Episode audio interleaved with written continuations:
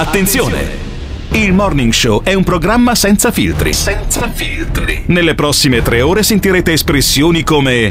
Ti potrei stupire dove sono stato, Vabbè, ma comunque vabbè, dimmelo, eh, allora dimmelo, eh, mica un libro giallo questo qua, dimmi dove cazzo sei stato, eh. Intanto ne- dove cazzo sono stato? vabbè, lasciamo Oh, vabbè, stare dai, l'educazione dimmi, non fa proprio di- no, vabbè, no, ok. certo, assolutamente. Ogni riferimento a fatti e persone reali è del tutto in tono scherzoso e non diffamante. Se le parole forti e le idee sguaiate vi disturbano, avete 10 secondi per cambiare canale. Il Morning Show è un programma realizzato in collaborazione con Batavium Energia. Buongiorno! 15 giugno 2020, San Vito! E ricordate, ognuno dipinge il quadro della propria vita con i colori delle proprie scelte. Ciao! Buongiorno a tutti, ben ritrovati sintonizzati sulle frequenze di Radio Caffè. Andiamo a cominciare un'altra settimana di morning show, tutti i giorni dal lunedì al venerdì dalle 7 alle 10, poi il sabato arriva inesorabile il meglio di morning show con in regia Simone Alunni da Roma. Il giovane Pirri, il mitico Gottardo con me, Ivan Grosni in conduzione che sarai io. Una mattinata che cominciamo, una settimana che iniziamo con la voce rassicurante di lui, del governatore Luca Zaia. Fermo, fermo, fermo. fermo. Stiamo iniziando, mi ha messo la prima, diavolo. Prima di mettere la prima, appunto, prima, La di, par- prima di parlare di San Luca Zaia da Conegliano, buona questa, Sanna, santo adesso. Volevo chiarire che venerdì io non ce l'avevo con Sant'Antonio e mi sembra che chiunque sia dotato di più di tre neuroni abbia capito che io l'ironia non l'ho fatta su Sant'Antonio nella vigilia della festa del santo, ma sulla scelta di mettere la- una reliquia di Sant'Antonio su un elicottero Su un da guerra, elicottero. su Da un, guerra. su un NH90 sul metterci di fianco anche la presidente del Senato, Maria Elisabetta Maddalena Alberti Casellati, e eh, insomma, e poi ho fatto un po' di ironia su un, eh, su un frate che era adagiato mollemente sull'erbetta. Il mi problema, sembrava, eh, il problema per non cui- è Sant'Antonio, è Eh. la sua fanbase che ci preoccupa. Eh, la fanbase, La fanbase la fanbase, insomma, i fan più, eh, più Ma ancora ve la insomma. prendete con Gottardo per infatti, quello che dice, ma questo è incredibile. L'editore di questa radio che ospita questo programma, che è, un, agitato quel che è un programma sabato? esterno alla radio, è prodotto appunto di fronte alla questura di Padova, scelta non a caso. E, beh, è stato raggiunto da un- una qualche dozzina di telefonate, insomma, qui anche gente di un certo peso nella, eh, ne- ne- nella- nella verticale poi dei frati di Sant'Antonio. Io non ho nulla contro i frati di Sant'Antonio, specialmente non ho nulla contro quei frati di Sant'Antonio che hanno un po' di senso dell'autoironia e anche un po' senso del ridicolo. Tutto là. Per cui io sono Poi, devoto. se Io sono de- fosse perso- Giù, giù, Pirri, Pirri, hai rotto i coglioni. Hai già rotto- Pirri non è cioè, ancora abbiamo fatto tre, tre minuti, tre minuti di, di- di puntata, hai già rotto le palle per tutta la settimana. Io sono devoto a Sant'Antonio, non sono devoto ai frati di Sant'Antonio. I frati di Sant'Antonio non sono santi, sono degli uomini come me. Potrò prenderli per il culo senza che nessuno Eri sva- andato bene fino a 30 secondi fa, non potevi fermarti. senza che no. nessuno svanghi i coglioni a que- all'editore poveretto, che è una brava persona. Si È chiama una brava persona. Bravissima, Massimo. è una delle persone migliori che abbia mai conosciuto. Ha Massimo Righetto. Massimo Righetto ha un'unica colpa. Ha un'unica colpa che lo condannerà all'inferno o almeno a molti anni del purgatorio. Ha portato me in radio. Io sono in radio per colpa, non per merito di Massimo Righetto. Se mi lasciava stare, io continuavo a fare la, la carta stampata una, quindi, dozzina d'anni fa.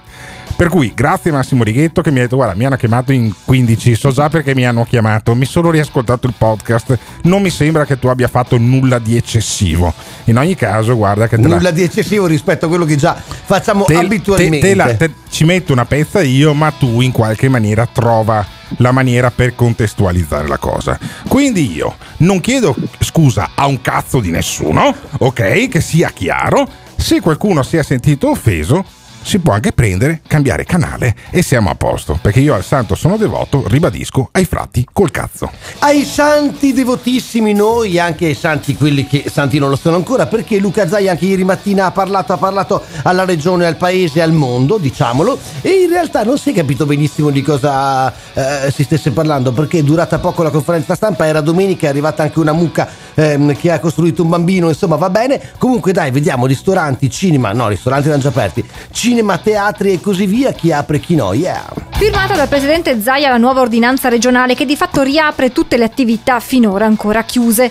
È stato soppesato settore per settore, sottolinea il governatore presentando i contenuti del nuovo provvedimento. Il primo punto riguarda la ripresa dal 15 giugno delle attività di sale cinematografiche, teatri, circhi, arene e spettacoli in genere, secondo le linee guida nazionali, con una novità però. Il numero massimo di spettatori per cinema o altri luoghi di spettacolo, l'Arena di Verona, la Fenice e tutto quello che vi viene in mente, la mostra del cinema di Venezia, è determinato in relazione alla capienza della struttura aperta o chiusa che sia, dovendosi assicurare uno spazio libero tra le sedute fisse. Se ci fossero degli spalti che non hanno numeri, cioè degli spalti senza poltrona per capirci, si tiene la distanza di un metro. Guarda che ieri ha fatto, sì, scusami Alberto, ha sì. fatto un sacco di esempi. Ogni cosa che diceva faceva l'esempio. ottimo. Per farsi capire, lui è vicino al popolo. no, è grande, è talmente vicino al popolo che sta in un bunker, ma il, ehm, poi io ero ansioso di andare al cinema a luglio, no? Eh, cioè, sono dei film fantastici a luglio, eh, non me ne viene in mente neanche uno. Cosa c'è in programmazione nelle Ma sale guarda, poi cinematografiche? bisogna anche capire perché Pirri, sono Pirri, settimane a che Roma. slitta tutto. A Ma Roma, guarda, io, eh. aspetto, io aspetto con ansia l'ultimo film di James Bond che dovrebbe Ah. uscire che è stato rimandato, quindi non so adesso Vedi. quando uscirà. Però Oh, una cosa va detta.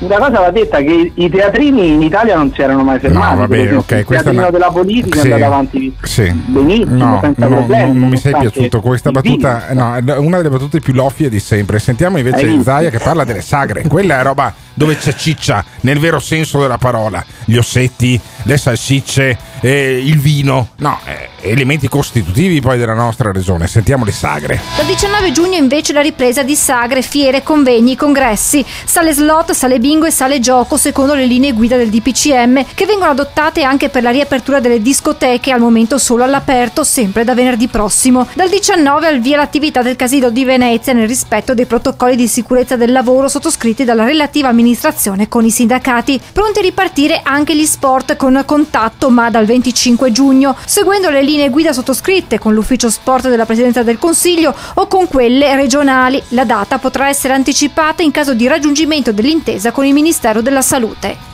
Vabbè, e poi è ripartito anche il campionato di calcio durante questo fine Campionato settimana. no, Coppa Italia, quella le semifinali eh, di Coppa bravo, Italia. Bravo, era la Coppa Italia. La prima partita spettacolare è finita 0-0 e incredibilmente c'era la Juventus in campo e c'è stata un'espulsione per la squadra avversaria e un rigore a favore. Pazzesco, doveva andare tutto bene, Beh, doveva- dovevamo tutto- uscirne più buoni, migliori, tutti quanti.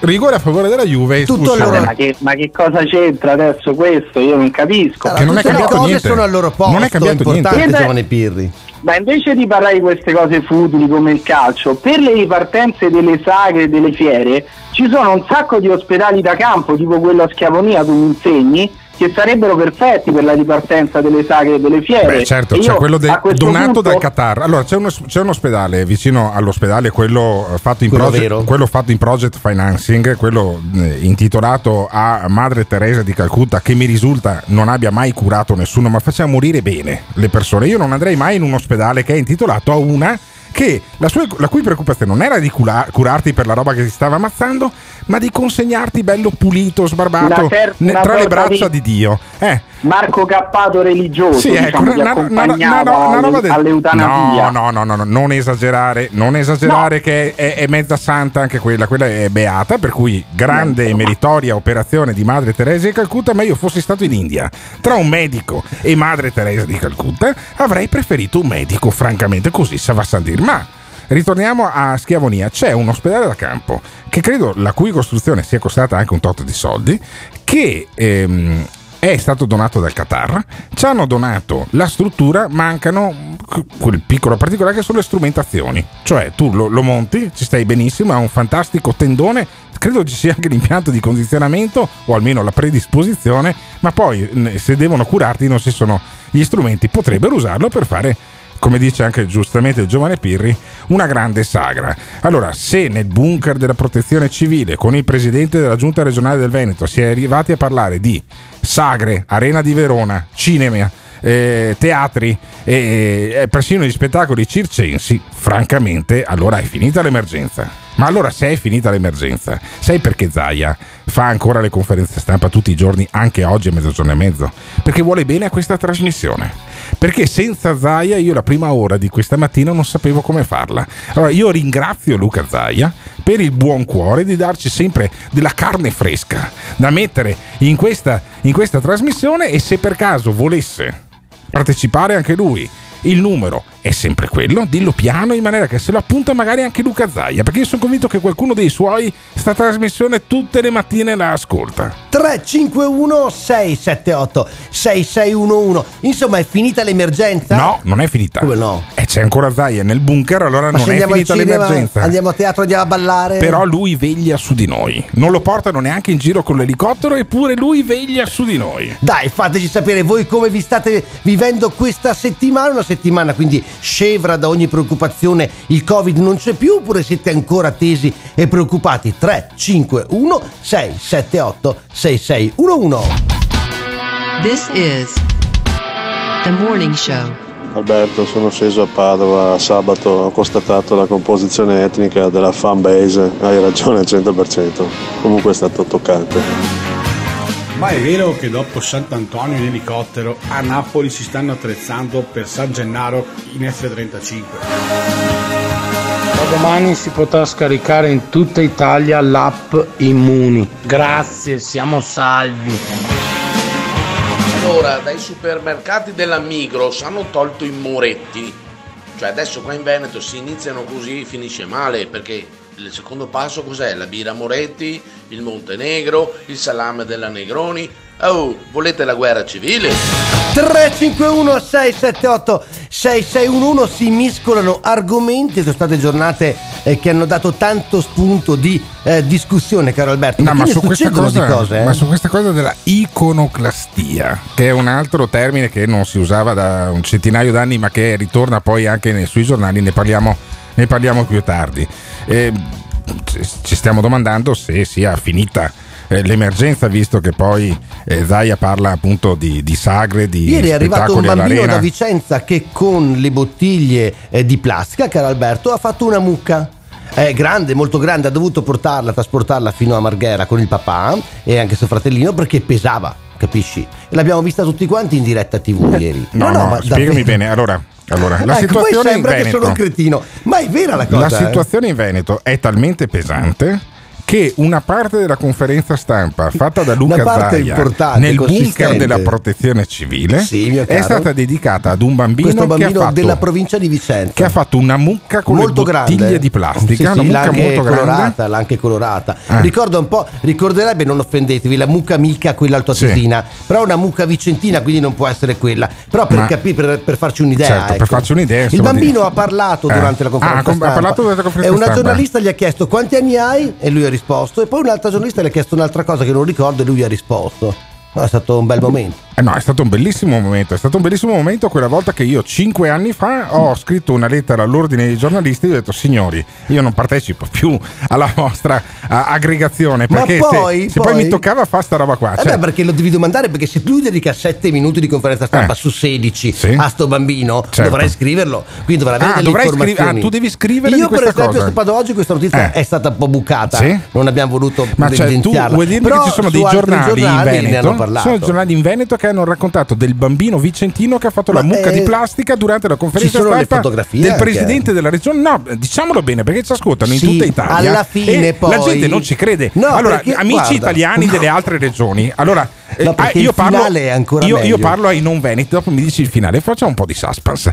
Allora, amici, ve- amici non veneti, voi dovete sapere che noi in Veneto abbiamo un presidente della regione che fa le conferenze stampa, credo anche di domenica, Ma assolutamente sì, dal era domenica bunker ieri. della protezione civile e ieri che era domenica, Domenica. la notizia più importante che ha detto Una delle due notizie che ha importanti. dato il presidente della giunta regionale del Veneto dal bunker della protezione civile è stata che un bambino bambino di Vicenza ha fatto una enorme bu- mucca, una mucca. con le bottiglie di plastica. Riciclate. Poi il papà l'ha messa, sta cazzo di mucca, l'ha messa su un Sì, ma furgone. era su grande, una non- ma- su perché non furgone. potevano spedirla, perché sennò si rovinava. Ok. L'hanno portata loro. L'hanno portata loro e il bambino è stato intervistato da alcuni giornalisti. Beh, lui ha parlato in libertà e poi i giornalisti hanno fatto delle domande per scrivere Io a questo, precisamente. punto, Eh. a questo punto mi aspetto che i programmi elettorali per le regionali in Veneto Sì. verteranno anche sulla fatina dei denti, per esempio, Certo, perché a cioè, questo punto assolut- siamo a bravo, questo livello. eh. corretto, Però- sì, certo. però perdonatemi. Più fatine, denti di tutto. Ma poi la notizia bella qual era? Perché perdonatemi, però questa devi spiegargliela bene agli Sì. italiani perché non la capiranno. Lo Ah. sbattutin, cos'è lo sbattutin? È l'uovo con lo zucchero Sì. quando tu tipo ti stanchi Cioè, tanto. tu vuoi dirmi che si è, par- si è parlato dello sbattutin parte. durante Perché- la conferenza stampa del presidente Sì, della giunta regionale del Veneto? assumi un atteggiamento un po' nel bunker meno- della protezione Poi- civile sul, poi- sul- sul coronavirus Sì, ma devo si è parlato perché. dello sbattutin perché? È l'uovo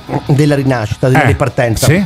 Si chiama sbattutin. Sì. Hanno aggiunto all'uovo Sì, e al- allo zucchero. allo zucchero anche un pochino di biscotto. Ah. Ed è, un, è il gelato, ed è il gusto gelato che i gelatai veneti hanno Sì. presentato ieri in conferenza stampa. Cioè, no, no, fermo, fermo, fermo, fermo. messaggio- No, no, no, no, No, piano, piano.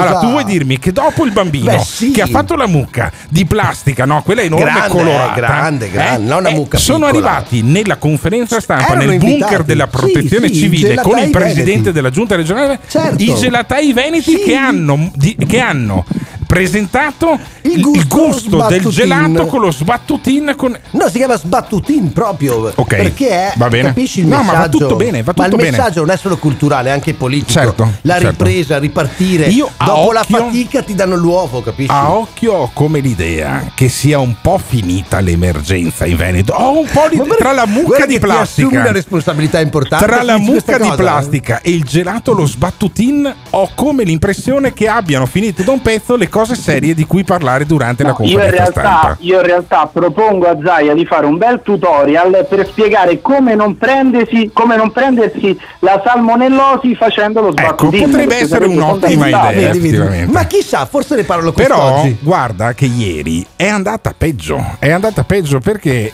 c'era un programma che si chiama Non è la D'Urso, no? in onda su, credo su, T- sul canale 5, in cui c'era Matteo Salvini, per dirti poi questi leghisti come sono pronti anche Ma al dibattito. Matteo Salvini era a colloquio con. Allora, il, sottotit- il titolo era Il leader della Lega ha accettato di essere faccia a faccia con alcuni personaggi famosi. I personaggi famosi erano Orietta Berti, Elenoir Casalegno, Fausto Leali, Costantino della Gherardesca e Riccardo Fogli. Pensa che domande incalzanti gli hanno fatto a Salvini. perché, perché quando va sulla 7 ci sono dei giornalisti normali Si incazza. che gli fanno anche delle domande Sì. dice sono andato sotto il Eh beh, plotone forza, esecuzione. sei abituato Chissà con Orietta Berti, capisci? Con Orietta Berti. 351 678 6611 accadono cose, arrivano mucche di plastica riciclata e il gelato sbattutin, la voglia di tornare a far festa. Questa emergenza Covid-19, a vostro parere, c'è ancora oppure no? 351 678 6611 Radio Caffè Bambini, andate a giocare con i cavi dell'alta tensione, che è meglio, ciao. Ciao ragazzi, sbattuti a vacca di plastica. È tutta campagna elettorale. Po- possono solo vergognarsi. e basta. Francamente poco mi importa se c'è ancora il virus o no, perché questa pandemia o presunta pandemia, poi ognuno ha le proprie idee, eh, ha lasciato mh, due cose secondo me che ci devono far riflettere. La prima è lo stato della sanità italiana che con eh, poco, tra virgolette, è, è andato in tilt. E poi la comunicazione, perché con eh, l'avvento dei social, eh, internet queste cose qua abbiamo avuto una marea di informazioni bestiale e lì anche fatica- si fa fatica a districarsi poi tra il, il vero e il falso. 351 678 6611 arrivano i messaggi che rispondono alla domanda avete ancora paura del covid sentite ancora la presenza del virus oppure no. Beh, insomma, i dati. Abbiamo appena scoperto che la sanità è andata in tilt in Italia, non lo sapevo. Sì, Benissimo, allora, in- anche questa per poi, buona. poi no- il nostro ascoltatore dice andate in tilt con poco. In realtà non è poco quello che è successo. Non è, non è poco quello che è successo. Poteva essere gestito in una maniera diversa, specialmente in Lombardia. Sicuramente sì. È successo? Ma No. politicamente che c'entra la sanità? No, Quella beh, è una la gestione gestione politica. Sì, allora, politica. La responsabilità, la responsabilità della gestione della sanità non è in capo ai medici, ma è in capo alla politica. La politica è andata a campi, come si dice in Veneto, specialmente in Lombardia. In Veneto abbiamo avuto la cocciutaggine di un mm, docente universitario che dopo essere stato stoppato da un dirigente della regione comunque ha avuto ragione lui e in qualche maniera magari scopriremo più avanti che ci sono state delle dinamiche anche oggettivamente diverse tra l'una e l'altra zona. Però per quelli che hanno paura, per quelli che ci credono e anche per quelli che non ci credono, sulle teste dei eh, mezzi eh, di, di mezzo Veneto volteggiava un elicottero da guerra che però portava pace perché portava la reliquia di Sant'Antonio ed è stato raccontato eh, in diretta televisiva da una televisione che si chiama Rete Veneta, ne sentiamo il servizio, che non devo ancora sentirlo, per cui lo, lo ascolto anch'io per la prima volta. Allora, ecco il momento in No, cui fermo, fermo, fermo. Senti le pale. Fermo, fermo, fermo. A parte che sembra Apocalypse Now. Beh, ma, sembra, eh. Ma eh, io la conosco sta voce qua. Dai, dai, ma Io la che la conosco. conosciamo. La conosco, ma mi sembra di averlo già sentito. Nel mese di marzo, se non, se non sbaglio, diceva che. Ma guarda, eh, sa- quello sarebbe anche un amico tuo. C'è proprio rovinarti i tuoi rapporti Ma con le persone. Posso prendere per il culo la gente? No, perché altrimenti facciamo il bollettino meteo. Diciamo: no, Vicenza, oggi pomeriggio cielo nuvoloso, ma scarsità di precipitazioni con regimi di piovaschi. No, è quello, quello là che parlava con l'elicottero in sottofondo. Noi l'abbiamo già sentito. Eh, certo, l'abbiamo sentito a marzo. Ma non sarà che, a dei- proposito di informazione di come parlava, di, di cui parlava il nostro ascoltatore, de- della marea di informazioni che ci hanno sommerso, lui con una certa pacatezza Beh, insomma. raccontava di cosa avrebbe dovuto succedere. Avrebbe potuto Potu- succedere. o sarebbe potuto succedere, non ho mai capito se si usa l'avere o l'essere. Il 15 di aprile, sentiamo. Rischiamo un contagio per 2 milioni di veneti. Ah, lui, è lui. 2 Milioni milioni di di veneti. veneti. Se non si sta a casa, Eh, lo capite o no? Eh, l'ho capito E, o no? e siamo stati a casa. e non comunque, sono eh. arrivati 2 milioni di veneti Eh, comunque. Per fortuna. E, e sentiamo comunque il santo in processione con le pale dell'elicottero. Allora, ecco il momento in cui No, però. No, però- no, scusami, no. detta così, non è il santo che parla, eh? No, no, eh, mi eh, raccomando, eh, eh. eh, Ferdinando Avarino, che però io non gli metterei queste chitarre qua. No, queste infatti. chitarre qua che abbiamo noi. Che con quell'elicottero Senti, lì sì, cioè, vanno bene, belle, una bella base che ha scelto. Però si può fare di meglio con le pale di un Beh, elicottero che l'elicottero girano. richiama una cosa Eh sola. sì, eh. eh sì. Si parte con la psicoguerra. Eccolo. Bella forte. Romeo Foxtrot. Sono aperte le danze. Allora, ecco Sì. il momento in cui riavvicinano la reliquia di Antonio, la vedete? Dopo aver incontrato l'abbraccio di centinaia e centinaia di persone anche qui a Schiavonia, i due militari la stanno accompagnando. Il busto che custodisce le reliquie di Sant'Antonio lascia l'ospedale di Schiavonia, portato a braccia dai militari. Uno dei momenti forse più toccanti del viaggio in elicottero che ha reso possibile coinvolgere nei festeggiamenti del Santo di Padova, nel giorno a lui dedicato, i luoghi simbolo dell'epidemia. Quella stessa epidemia che ha impedito lo svolgimento della consueta affollata processione del 13 giugno.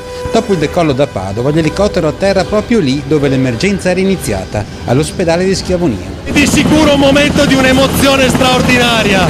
Questi mesi di difficoltà passati qui. Speriamo che sia finita. Eh, speriamo che sia finita.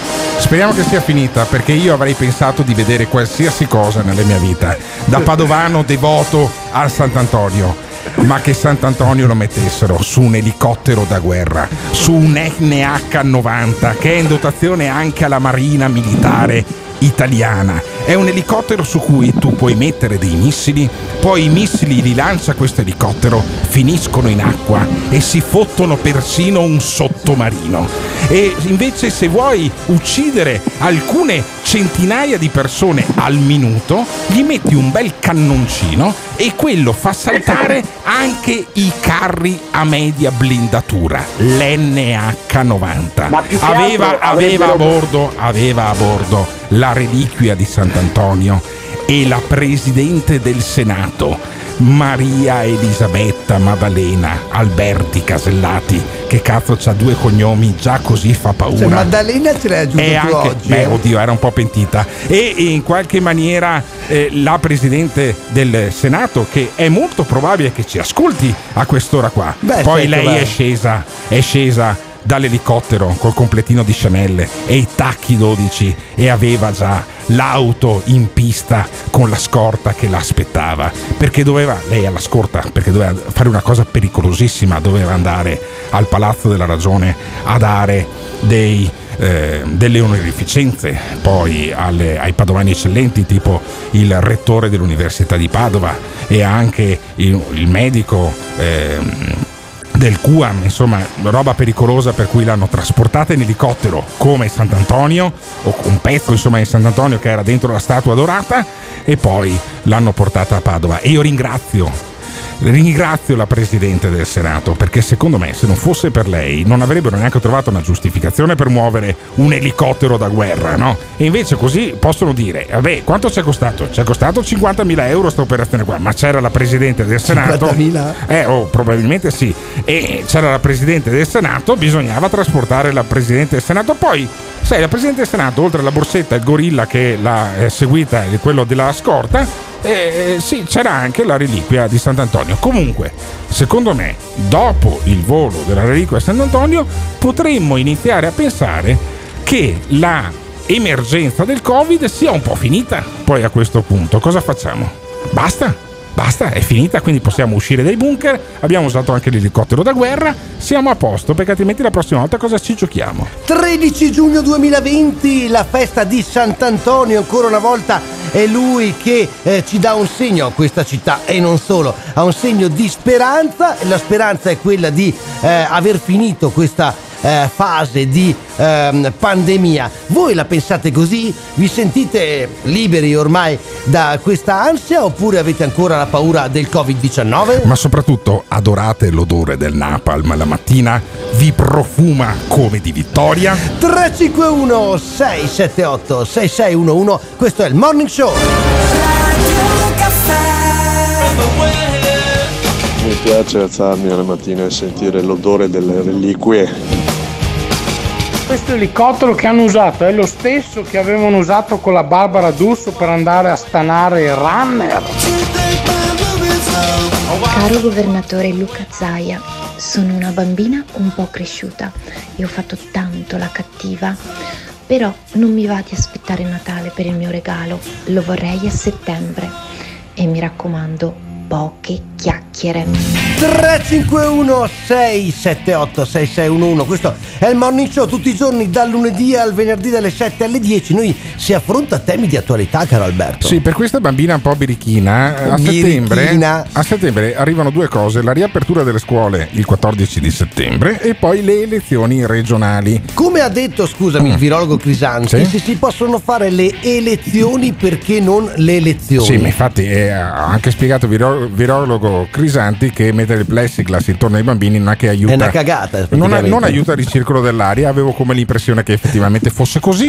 ma- essendo dei virologi eh. Ma sentiamo Zaia sulle elezioni in Veneto perché è una cosa di cui- che lo fa parecchio preoccupare, un po' più di- probabilmente dei, dei contagi del coronavirus. Sentiamo Zaia che parla del contagio, della dilazione delle elezioni. I giorni passano e non c'è verso di sapere quando si andrà al voto per regione e comuni. L'incertezza tiene sotto scacco anche la riapertura delle scuole e il presidente Zaia parla di una sceneggiata. È un sistema da trovare scuse. Guardate che qui il peccato originale c'era chi ci ha messo in piedi questa sceneggiata della fissazione della data del voto e ancora tutt'oggi in Italia non si sa, punto. I governatori hanno già sollecitato il governo a dare risposte, ma la situazione è immutata. Abbiamo scritto a Mattarella, abbiamo scritto al Parlamento, abbiamo riscritto, abbiamo- addirittura hanno detto che erano d'accordo con noi con le date, sono stati smentiti da- direttamente dal Presidente Bonaccini che ha riscritto a nome della, della conferenza. Allora, a noi risulta che lunedì o martedì al massimo si chiuda sta roba. Speriamo che oltre alla finestra ci sia qualcuno, pur non avendo, come si può dire, il Parlamento legittimazione giuridica per fissare la data, ma che ci sia almeno un ordine del giorno votato da qualcuno, una mozione di che le facciamo il 20, le facciamo il 26, il 3026, non lo so,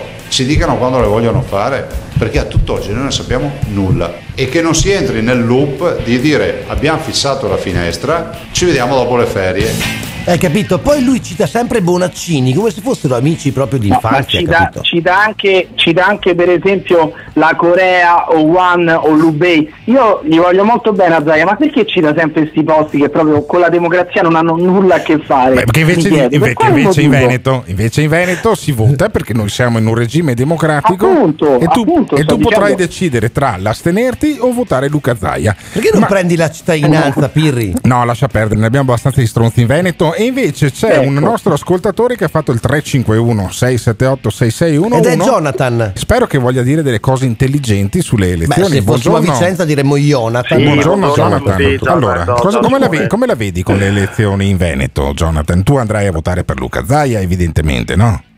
Si andrà a votare, il voto è segreto, quindi non te Eh, dico. vabbè, allora, Bravo, eh, eh, allora- bravo, bravo. Benissimo. Allora, allora, sai cosa devi fare?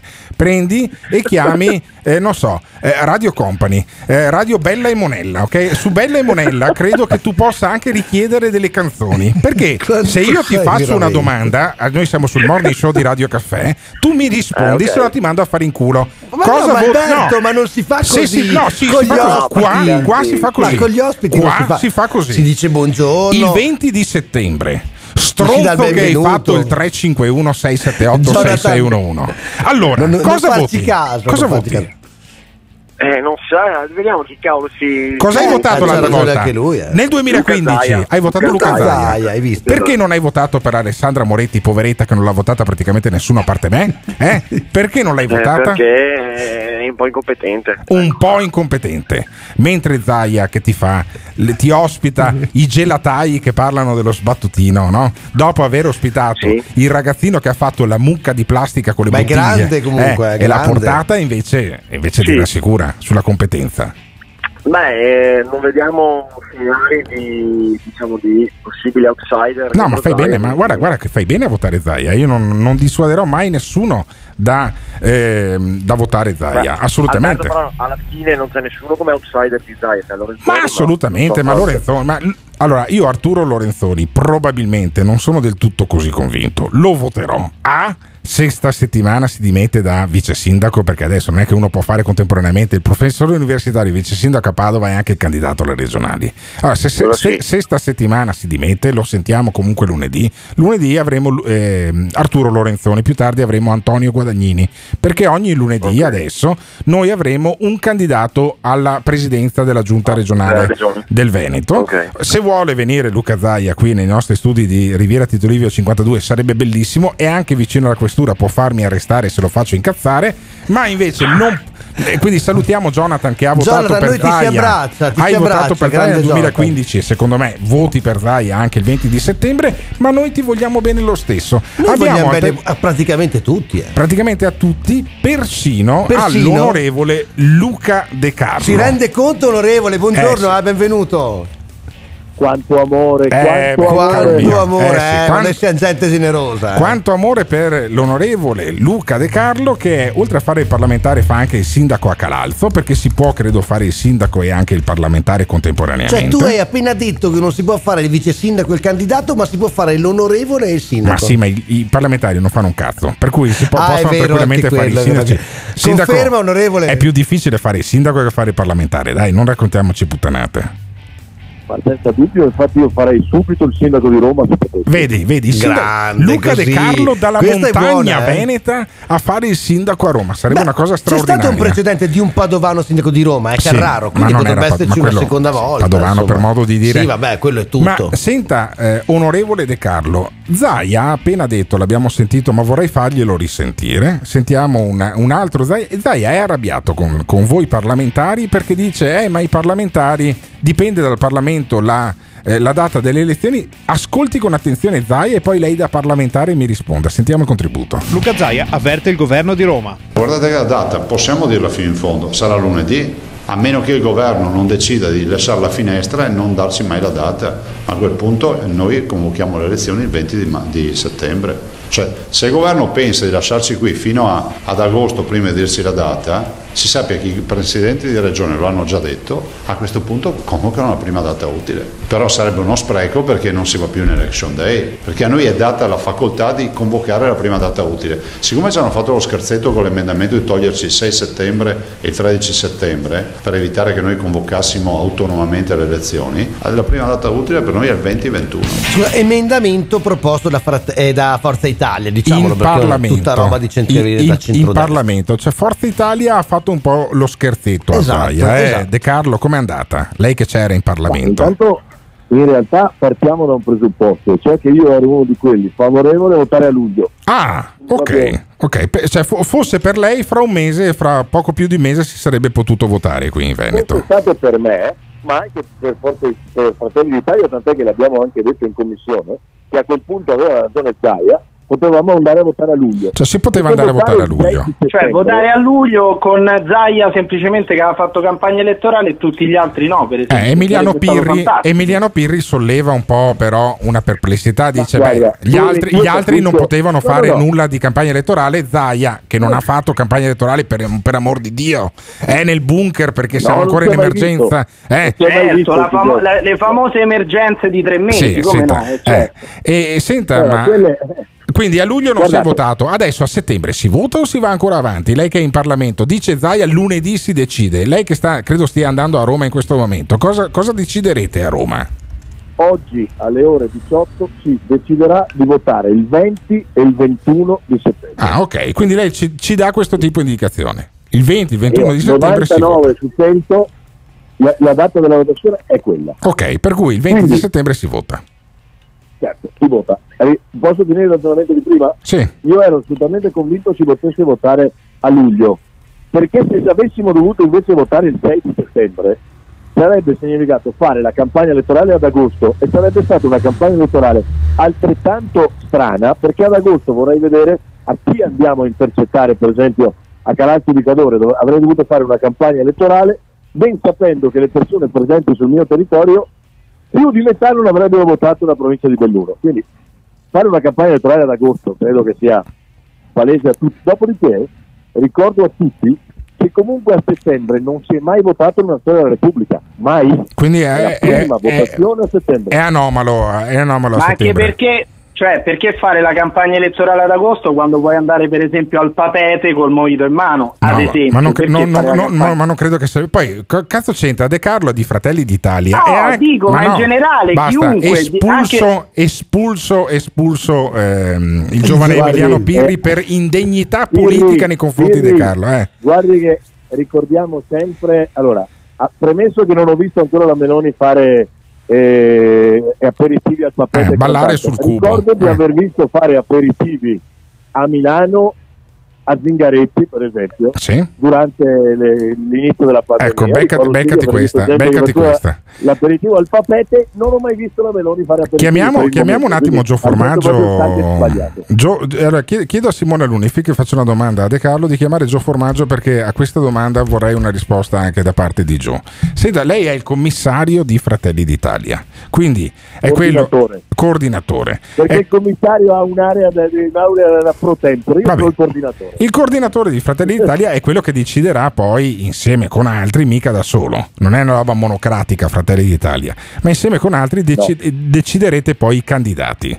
Ma è proprio necessario candidare Gio Formaggio? Per esempio, Eh, per esempio. È proprio necessario. Buongiorno Gio. Buongiorno, che, che- che bella trasmissione alle Buongiorno, sette e mezza, eh. Sto cercando- mattino. Buongiorno, eh, sto cercando- coordinatore, Gio. buongiorno.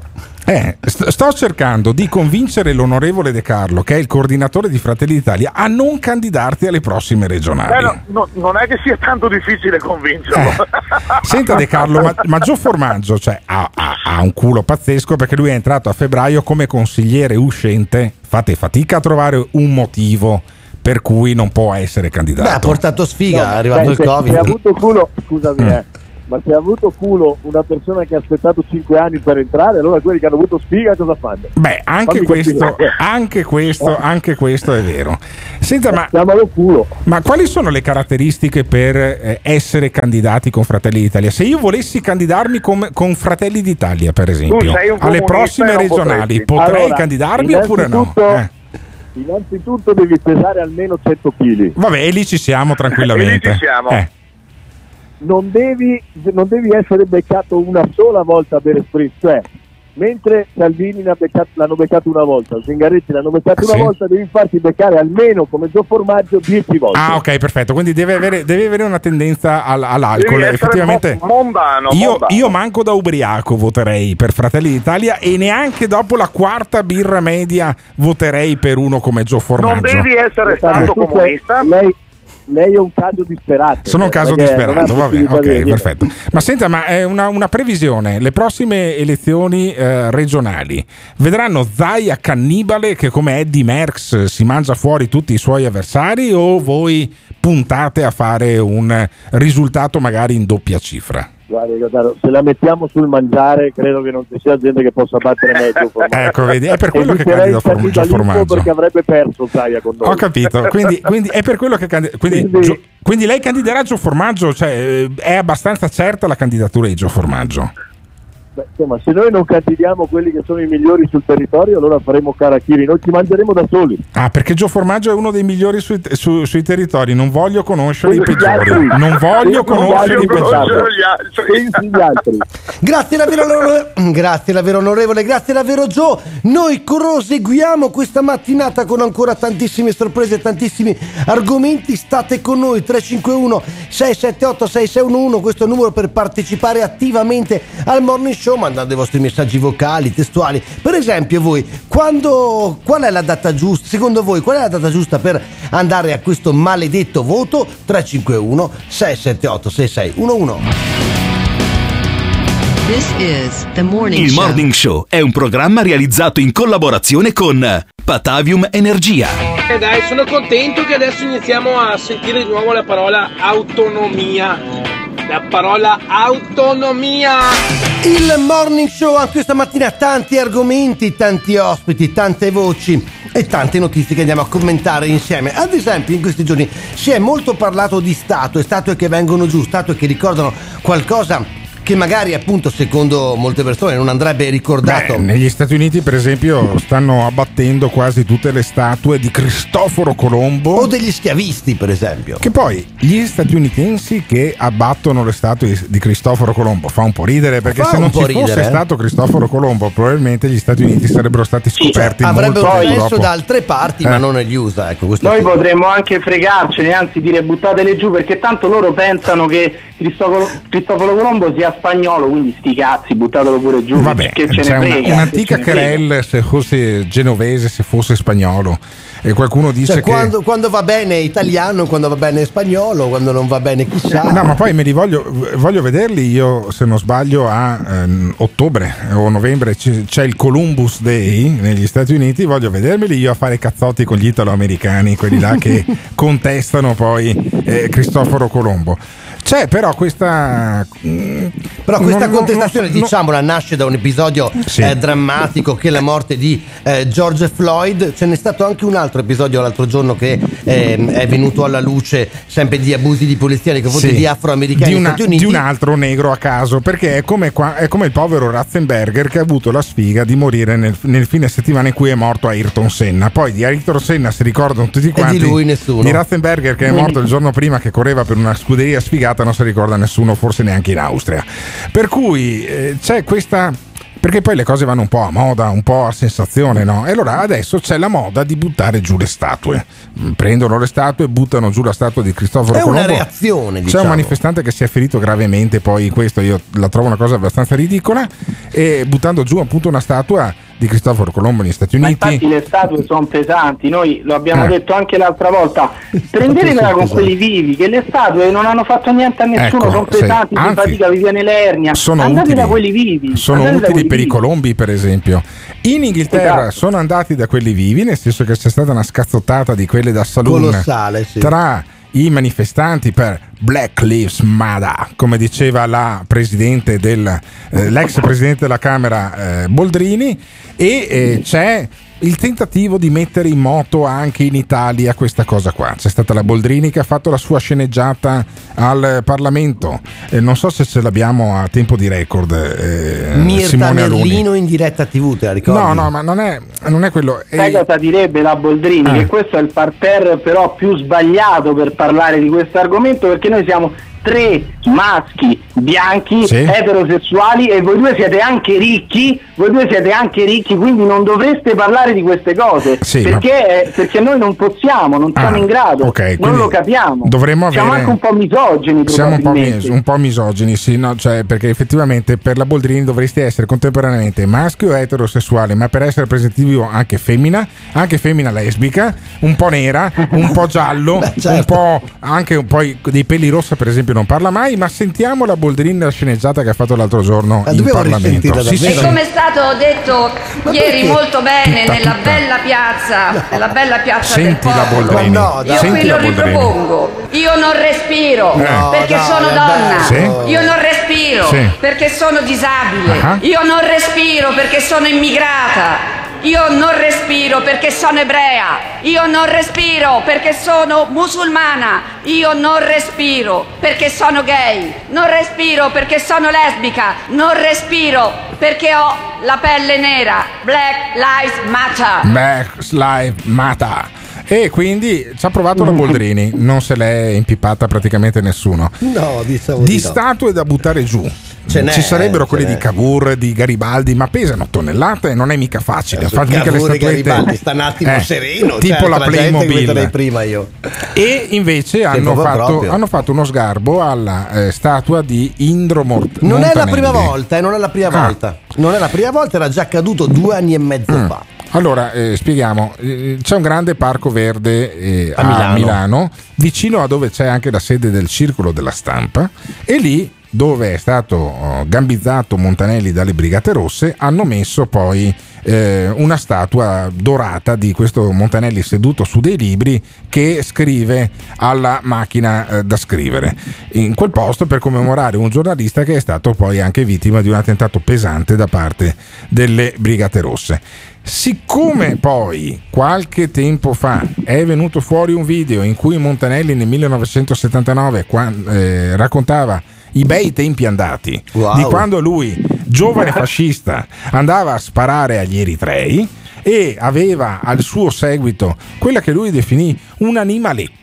Diceva: Io ho comprato un cammello, un fucile e sto docile animaletto di 12 anni che era una ragazzina che lui appunto aveva comprato dal, dal. Dice, dice, ho scelto anche bene come se fosse andato al canile magari Sì, a dice, sceglierla, beh, no? avevo preso questa, scodinzolava, mi stirava le camicie e ogni tanto gli davo anche due colpi. E dice, beh, in, in Africa è normale. Allora sentiamo l'imbarazzante mh, intervista a Indro Mon- Montanelli E poi la facciamo commentare a una bambina africana di 12 anni, che giusto? è no, no, e dopo la, la- la faccia- e dopo la facciamo commentare a uno che ha fondato un movimento democratico che si chiamava, adesso ha cambiato un po' sigla, ma si chiamava Veneto Fronte Skinheads, perché noi siamo talmente di sinistra come trasmissione che vita No, è che la io non sono di sinistra. che abbiamo appena avuto, che abbiamo appena avuto due esponenti in un colpo Di solo Fratelli di Fratelli d'Italia. d'Italia e poi sentiamo anche Piero Puschiavo di Veneto Fronte Skinheads. Ma sentiamo, dire, eh, ma per dire, Beh, era eh. uno skinhead anche Montanelli, se Beh, lo guardi bene. piccolo, non aveva un capello in testa, di quindi sì, aveva, sì. aveva la pelle, aveva la pelle in testa, non aveva i capelli.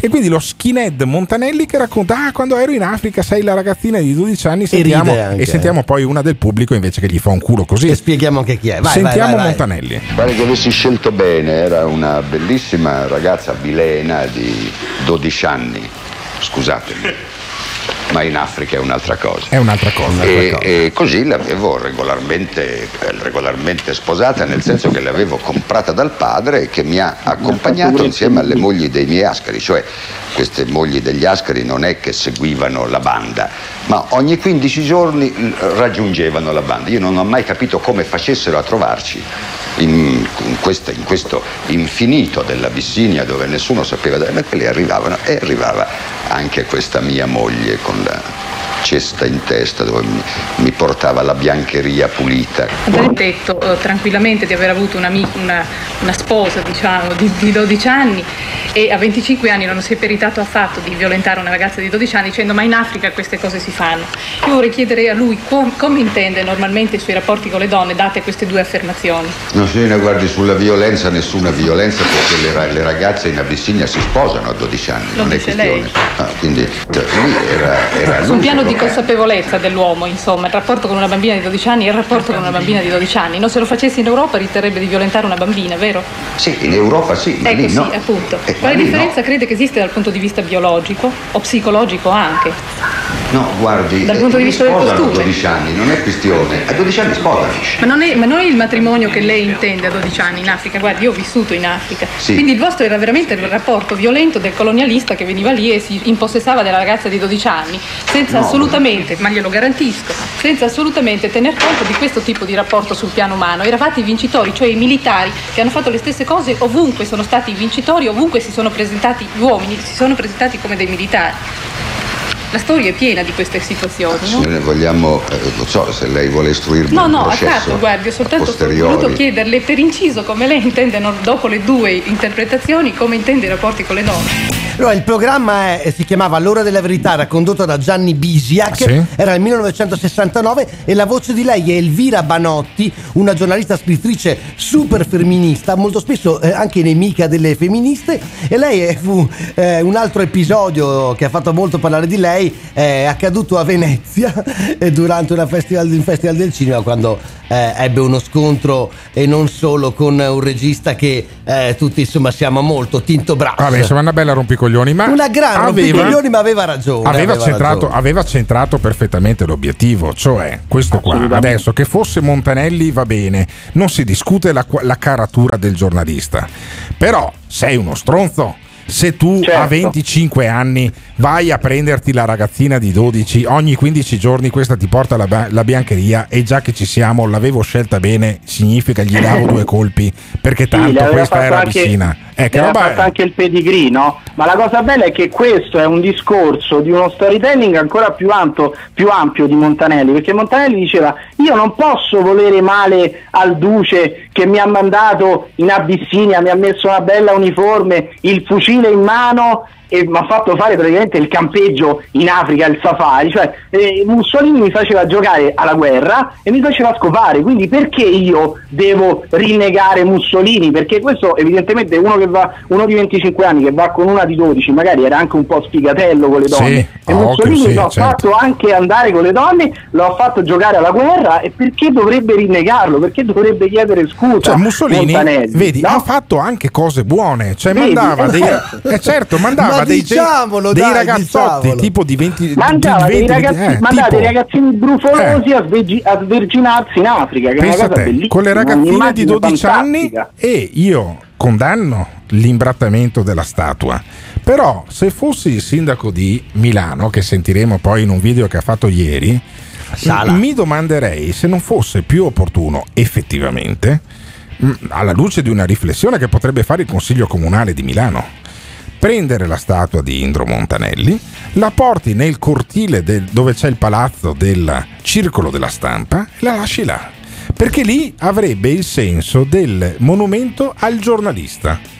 Poi, su quello che è successo, faccio fare un altro monumento lì nel parco alle ragazzine violentate in tutte le guerre. Io, io fossi il sindaco di Milano, farei una roba del genere. Ma che figo Alberto Gottardo, grandioso. 351 678 6611, beh questo è il morning show tutti i giorni dal lunedì al venerdì, stiamo trattando un tema molto delicato, lo stiamo facendo come sempre a modo nostro, ma vogliamo sapere da voi eh, che ne pensate. Imbrattare i montanelli, roba giusta o roba sbagliata? Ehm, ricordare il fatto che si è avuto una donna di 12 anni è roba giusta o roba sbagliata? Fateci sentire il vostro parere 351 678 6611.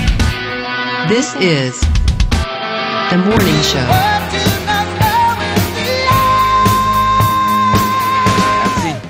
la prossima volta che avete come ospiti consiglieri, onorevoli, parlamentari, lasciate stare 20 eh, di settembre, 6 di settembre, domandategli, oh ma cos'è che fate voi per i lavoratori qua che perderanno, che perderanno quel lavoro che gli permette di arrivare a fine mese? Quello domandategli e, e Gottardo non farti dare risposte così simpatichette, eh? di quelle che ti solleticano il baffo, che a te piace tanto. Ma è vero che per protesta contro Gottardo i frati di, Sant'Antonio stanno abbattendo tutte le immagini rappresentate dell'omino Michelin? Che puntatona al morning show oggi, eh? Veramente. Abbiamo fatto un accenno poco fa, un accenno, abbiamo spiegato che cosa è accaduto rispetto alla ehm, statua di Indro Montanelli a Milano, che è stata presa per la seconda volta in due anni e mezzo eh, di mira da parte di manifestanti, attiviste ehm, che han- l'hanno riempita di, di- di vernice, eccetera, eccetera. E E hanno scritto- hanno scritto stupratore e razzista. E razzista. che è allora- una roba che oggettivamente rispetto alla vicenda che abbiamo raccontato in precedenza ci, ci sta anche, no? Perché ehm, lui ricorda mh, divertito eh, il fatto che quando eh, era giovane e eh, fu mandato in, Eritre- in Abissinia, anzi, e lui aveva una, una moglie di 12 anni. Qualche anno dopo sulla Voce, che era il giornale che ha fondato e che Dopo eh, uscito dirigeva, dal giornale, sì. a una lettera di una donna che gli chiedeva spiegazione su, su questo fatto, lui ha cambiato la versione e ha detto che la ragazzina era di 14 Ah, anni. vabbè. Però Come- come se dicendo facesse che differenza. in Africa una ventenne è vecchia. Ah, ok, perfetto, benissimo. E quindi, insomma, mai pentitosi di questa cosa qua. Eh, però Montanelli è morto, lo lasciamo, lo lasciamo stare. Abbiamo in diretta invece uno che secondo me un po' razzista lo è. Ed è Piero Puschiavo. Io faccio, se- così, faccio sempre sen- stare eh, a proprio agio gli nostri Beh, certo, ospiti telefonici. Buongiorno Piero.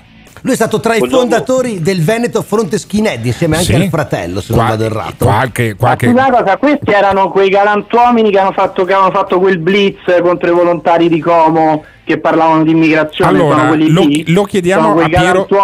Allora, ti spiego, ti spiego, Piero, che magari non sei abituato al morning show. Questo che parla da Roma è Emiliano Pirri. Voi di destra radicale gli state un po' sui coglioni, ma io poi ti darò No, il suo indirizzo. Ti sto- darò Io il suo indirizzo detto. di casa. Io voglio, io voglio bene a loro, come, No, eccolo, come eccolo, i vedi, cugini, vedi, quelli eccolo, un po' eccolo, senti, un po' senti, ritardati. senti. Allora, Li voglio benissimo, abbiamo, abbiamo introdotto adesso ehm, Piero Puschiavo, l'abbiamo introdotto in maniera un po' goliardica perché è una persona che ha anche il senso dell'umorismo, cosa che spesso ca- manca di più a sinistra che non eh, a destra. Piero Puschiavo, dopo aver fondato il movimento che si chiama Veneto Fronte Skinheads, adesso invece ha dato vita insieme ad altri ad un nuovo movimento a destra. Piero, come si chiama il, vo- vostro raggruppamento? Beh, noi abbiamo un'associazione culturale Sì. che si chiama Progetto Nazionale. Progetto Nazionale. E c'è una fiamma tricolore dentro questo logo di progetto beh, nazionale. Una specie, sì, comunque con due lingue tricolori. Sì, sì, sostanzialmente sì. Ma tu di fronte a Montanelli che dice, eh ma mi ero preso questo, questo grazioso animaletto di 12 anni, eh, che sentimenti provi tu che hai eh, comunque marcato una destra molto radicale anche sui temi dell'immigrazione, del- de- degli africani in Italia e certo. compagnia? Che sentimento provi? Beh, innanzitutto io credo che Montanelli non sia mai stato un nostro riferimento Mm. e penso che comunque anche tanto a sinistra come a destra siano stati veramente smarriti quelli che erano diciamo i riferimenti storici. Sì. Ora andare a imbrattare la statua di eh, Montanelli credo sia un esempio di scarsissima cultura eh, da questo punto di vista, quindi eh, magari pensando di fare un torto alla destra, ecco, perché poi alla fine tutto si risolve tra queste diatribe di bassa lega eh, a colpi diciamo di eh, sensazioni di carattere politico che poco hanno a che fare diciamo con quello che è stata veramente la storia quindi Ma tu che sei uno di destra, ma- magari eh. anche un buon giornalista ma va bene insomma la sua storia francamente io credo che eh, non meriti più di tanto Ma Piero Puschiavo, tu che sei di destra, talmente di destra che a me non mi viene in mente uno più di destra di te, in Veneto quantomeno. Qual è una statua che tu butteresti giù? Bah, guardi, francamente eh, cioè, dipende, dipende da, da cosa intende per Mm. Cioè, non so, io, statua, me- mettiamo, mettiamo che io faccia, io faccio una statua a eh, Matteotti, per esempio, no? Matteotti che fu ucciso dai fascisti perché eh, rompeva Beh, i vabbè, coglioni in Parlamento. storia- eh. Questa è una storia che tu sei, perché questo sul delitto Matteotti se ne, se ne sono No, dette tante. vabbè, eh, forse è stata, vabbè. forse è stata allora, l'unica allora, vittima ascoltami Piero, Piero, è chiaro, Matteotti non è morto di Covid-19, neanche di spagnola. Sembrerebbe, sembrerebbe che sia stato ammazzato da dei fascisti, eh? a, Ecco, col- a colpi di lima, a colpi di lima, Ecco, tra le vabbè, altre cose. Benissimo. E comunque, io credo, io credo che Beni- sì, benissimo, credo che Benito Mussolini non abbia pianto quando gli hanno detto sei è morto quel rompicoglioni di Matteotti. Ma una statua di Gramsci, per esempio, io se, avessi una, se mi facessi una statua di Lenin, non è che vi- eh, Piero Buschiavo sarebbe contento o la butterebbe giù? Cosa farebbe? Dipende, dipende dove la dipende dove la fanno. In piazza all'Onigo divento, si- divento sindaco, divento sindaco all'Onigo io, no, all'Onigo, si vota alle prossime eh, a settembre. Io, io mi candido all'Onigo e faccio una statua di Gramsci, Lenin e Stalin, no, in piazza all'Onigo vicino a, a, eh, a Piero Puschiavo. Puschiavo si incazza oppure no? La tira giù oppure no? Beh, penso che eh, no, non è. Beh, Innanzitutto non è, non è che mi incazzo più di tanto, però ovviamente farò di tutto per oppormi perché Eh. Ok, perfetto. quantomeno non sono più uh, non sono riferimenti che, po- che posso dire che oggi possono dare, possono dare un significato. un Ma uno, uno di destra, qui- uno di destra, tanto destra come Piero Puschiavo, che adesso ha questo. Co- come, cioè, come si chiama, come si chiama la vostra associazione? Come si chiama? progetto nazionale. Pro- di progetto nazionale, no? Nel vostro Mm. progetto nazionale, voi l'immigrazione come la vedete? Beh, come un male assoluto. Un male assoluto. Un male assoluto, l'immigrazione così come è stata imposta in maniera totalmente incontrollata è assolutamente qualcosa di inaccettabile sia per chi ospita che per chi viene ospitato. Quindi eh, quando lei in- erroneamente introduce la mia figura come razzista sbaglia perché Oh, benissimo, chiariamo questa eh, cosa qua. Chiariamo questa cosa qua. l'autodeterminazione dei popoli. quindi Ogni popolo deve stare nella propria terra e mantenere la propria cultura. Benissimo. Ecco, quindi questa- Però arriva, arriva a casa di Puschiavo una eh, cugina che dice: Sai, zio, zio Piero, io eh, mi sono sposato con Ibrahim. Ibrahim è un senegalese alto due metri, no? un numida lo chiamerebbero i latini. E, e- e Piero come, come reagisce di fronte alla nipote che porta a casa allo Beh, zio di Piero sicuro- eh, Ibrahim? Beh, di sicuro non andrò al loro matrimonio. Non andrai- Eh, no, cioè, tu non andresti al matrimonio di una tua nipote che si sposasse con un nero africano. Come mai? Ma perché credo che non faccia parte della nostra cultura. eh, Ah. fare- poi, per carità, voglio dire, esistono delle eccezioni, ci sono sempre state. Però è meglio che Però siano poche, qui- insomma, adesso queste queste- razze che si mescolano danno un po' fastidio, no? Eh, ovviamente voglio dire non sono sicuramente qualcosa di cui farne vanto Mm. poi come ripeto eh, le questioni sentimentali sono soggettive quindi per carità io non, ho- non vado a sindacare però è chiaro che eh, le, le battaglie culturali le battaglie identitarie che facciamo non sono queste Sono basate anche sul colore della pelle, insomma, diciamocela tutta. Eh, oddio, eh, sul colore della pelle penso che sia eh, ovvio questo, insomma, poi se lei vuole portare la discussione No, no, no, su- però vi- su- vi- sulle- visto, sulle Piero, solite- Piero, sulle solite dai. tematiche, insomma, parliamo di altro. parliamo Piero, di calcio, no, però insomma, ecco. siccome stiamo parlando, siccome stiamo parlando del, eh, di tutto questo movimento a livello planetario che tirano giù le statue di, di Cristoforo Colombo, Perché c'è un problema Eh, sentito a- che è il razzismo. a- ammazzano un po'. Questo eh. è il modello, Sì. questo è il modello della società multiculturale Che non funziona. che non ha più dei riferimenti, Ah. Vive il presente e non ha nessun rispetto per la storia. Ho capito. Sì, ma se uno è un, se- voglio dire, gli esempi statunitensi ci portano figure eh, di eh, schiavisti che hanno per, per- per, eh, perpetrato questa, Ah, vabbè, questa pratica. lei- perché, perché se, secondo lei Conte cos'è? non è uno schiavista. Cioè Conte non ha- non no, no, no, fermo, fermo, fermo. No, ma perché, ma perché Conte. Eh, perché Conte sarebbe uno schiavista? Perché Conte sarebbe uno questioni- schiavista? Beh, com'è? Perché Conte? Perché ma eh, lei si riferisce a Giuseppe facendo- Conte, no? Presidente facendo- del Consiglio. Perché sarebbe uno schiavista, secondo Piero Puschiavo? sta facendo morire di fame eh, parecchie persone, non sta insomma. dando quello che ha promesso, Ah. sta portando l'Italia alla miseria. Alla l'Italia è la Voglio dire, miseria. Come, come lo possiamo definire? Ah, Ah, insomma, un, un cattivo amministrato- un cattivo amministratore, uno schiavista era un'altra, era un'altra cosa. Senta, eh, Puschiavo. Eh, vabbè, insomma, Eh. cioè, amministrare, far morire di fame uno per cattiva amministrazione Sì. o per schiavismo, secondo lei Vabbè, io, io ricordo, io ricordo che il governo.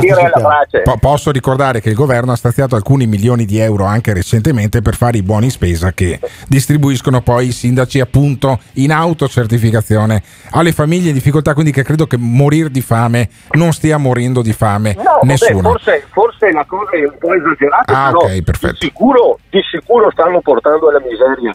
Ecco, tutto, tutto ciò che è stato detto che, stan- stanzi- che stanzieranno o Sì. che stanno stanziando Sì. come stanno Eh, dicendo qualcosa è arrivato, io ho visto, ho I visto 600, molto e- poco, i 600 eh. euro sono arrivati, buoni spesa per le famiglie a sono tutti, arrivati. non a tutti, solo, solo una parte Ricordia- tutti. ricordiamo comunque ricordiamo la, la formazione politica a cui adesso, o culturale come la definisce, a cui aderisce Piero Puschiavo che si chiama Progetto Nazionale. Ma Giusto? quella è l'associazione, io faccio parte di Ah, l'associazione. sono, sono un esponente locale di Fratelli d'Italia, quindi, Ah, insomma, faccio ah, questa no- que- però questa è una novità per me. Insomma, quindi è il terzo della mattina. Noi siamo tal- una trasmissione talmente di sinistra che è il terzo in mezz'ora. Dopo Luca De Carlo, dopo Gio Formaggio, abbiamo avuto anche Piero Puschiavo di Fratelli d'Italia. Quindi, ma non è che lei Insomma, vota. eh, non so, cioè, eh, Puschiavo, Puschiavo. Abbiamo fatto, abbiamo fatto una conferenza stampa su Ah, questo. ne- dire, ne- quindi- scusami, ma non ero accorto.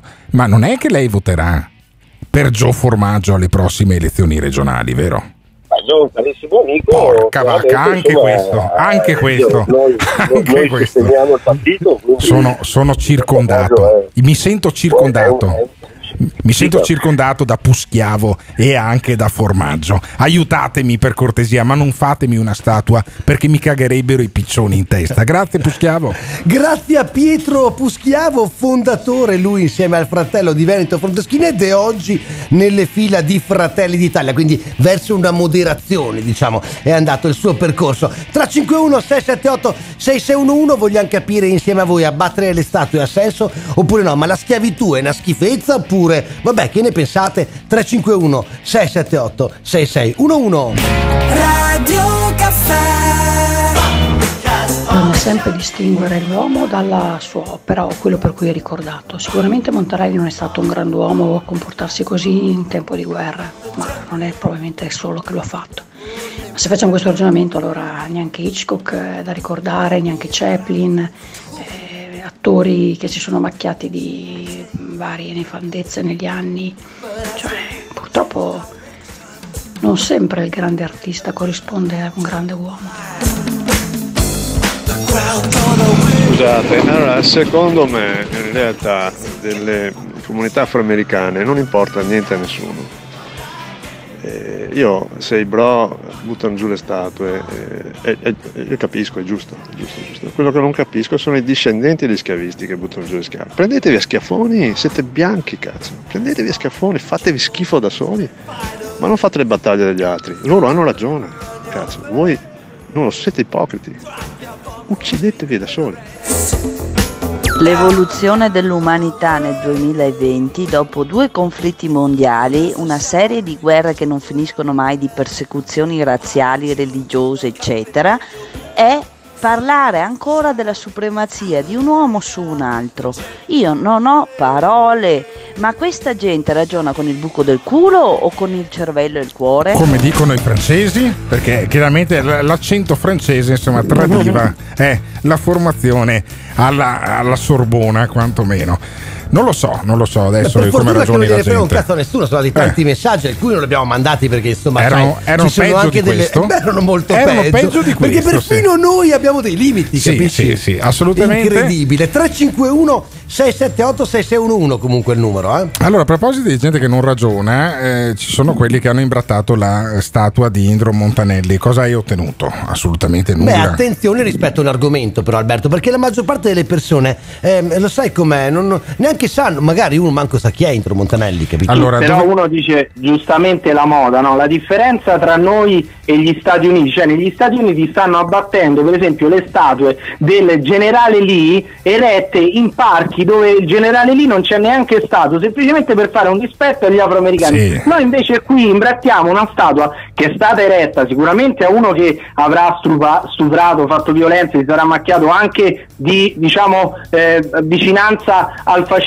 però quel monumento è eretto anche alla libertà di informazione Sì, per chiaro. esempio, perché Montanelli è stato gambizzato per quello che E l'abbiamo, scriveva. e l'abbiamo C'è ricordato. questa differenza, c'è Allora, questa differenza. c'è anche, c'è anche un'altra, un'altra grossa differenza, che eh, è facile prenderselo con- prendersela con una statua. Allora io a questo punto, se fossi davvero un convinto antirazzista o un convinto eh, difensore delle minoranze, andrei sulla Salaria, no? per esempio, e imbratterei le Mercedes di quelli che si accostano alle, gio- brutta alle idea. Ragazzine Io- Io quando hai detto eh? salaria, eh, in Eh. realtà pensavo allo sfruttamento de- delle donne sulla salaria, Sì, invece appunto. no, hai Ah, pensato alla Mercedes. No, alle Mercedes di quelli che si fermano eh, di fianco alla ragazzina minorenne africana. Ah, ok. Lì, lì allora imbratti qualcosa che eh, dà dei problemi alla ragazzina, perché se non ci fossero quelli, questi quattro maiali che vanno con le minorenni, probabilmente non ci sarebbe neanche la, eh, la prostituzione minorile. Poi tra quelle macchine magari rischi- avresti rischiato qualche anno fa di eh, imbrattare anche la macchina del marito della Mussolini, ma No. insomma così è, perché è stato, credo sia stato anche condannato per una Credo, roba del credo, genere. credo di sì, Se- eh. Io invece avrei fatto una battaglia, se fosse a Milano, per eh, rimuovere la statua di Indro Montanelli. Perché se quella statua è stata eretta a Indro Montanelli in quanto giornalista, la prenderei e la porterei nel cortile del palazzo dove c'è il circolo della stampa. Ok? E però avrei fatto una battaglia civile in consiglio comunale. Il sindaco di Milano ieri ha lasciato un videomessaggio di cui sentiamo l'audio adesso. Sala, ascoltiamo. Sentivo il dovere di parlare della questione Montanelli, di affrontare la questione Montanelli. In Italia e nel mondo le coscienze sono quanto mai attive sulla questione razzismo. E questo è un bene perché il razzismo c'è e come, non solo negli Stati Uniti, anche in Italia, anche se come premessa vi devo dire che la Milano che io conosco, la Milano che ho cercato di guidare in questi anni, sa bene da che parte stare, non solo a parole, ma nei fatti. Noi abbiamo integrato, noi abbiamo accolto chi arrivava da lontano, scappando da- dalla fame o da una guerra.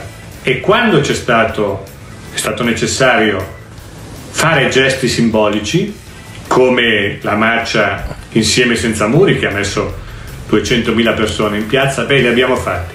Questo come premessa politica, però affrontiamo la questione Montanelli. Io ho rivisto più volte quel video in cui lui confessa quello che è successo in Africa e personalmente non posso che confessare a mia volta il mio disorientamento rispetto alla leggerezza con cui Indro Montanelli confessa un comportamento del genere. Però Montanelli è stato di più. Montanelli è stato un grande giornalista, è stato un giornalista soprattutto che si è battuto per la libertà di stampa, Vabbè, e quindi insomma dice Montanelli da giovane era uno stronzo, poi magari non se l'era, non- non se l'era ragionata molto bene sta roba qua, però non è che per questo puoi cancellarne la eh, Sì, che poi memoria. se posso aggiungere fa anche un po' ridere il fatto che eh, lui è simbolo della libertà di stampa solo perché a un certo punto si mette di traverso al suo editore che è Berlusconi che aveva e va- come una vacca per anni, poi tra Eh, eh, diciamolo, così, bravo Alberto. Non è, non è che, non è che- Diciamole le non è che cose. Berlusconi In gli dava libertà, in eh, libertà. eh, perché insomma qual- qualche miliardata forse se l'è portata a casa anche da Mentano a un Berlusconi. certo punto l'ha mandato a fanculo Eh, però i soldi prima però se li ha intanto- presi e tanti anni li ha fatti là Eh. Ripensando alla vita di Montanelli e anche alla carriera di Montanelli, io un motivo per buttarla giù, adesso l'ho trovato. Cioè? Sai quali sarebbe? Quale sarebbe? Gli eredi che ha lasciato Montanelli. No, perché se tu vero. pensi agli eredi di Montanelli, che sono per esempio Travaglio Beh, o Trava- Mario no, Giordano, però non e allora no, no, e allora no, fermo, fermo, allora fermo. Mario fermo. Giordano giù. è un Fermo. Prodotto montanelliano. Fermo, fermo. Allora, A. A. Marco Travaglio per i giornali Montanelli al massimo ha scritto come corrispondente sportivo del Torino.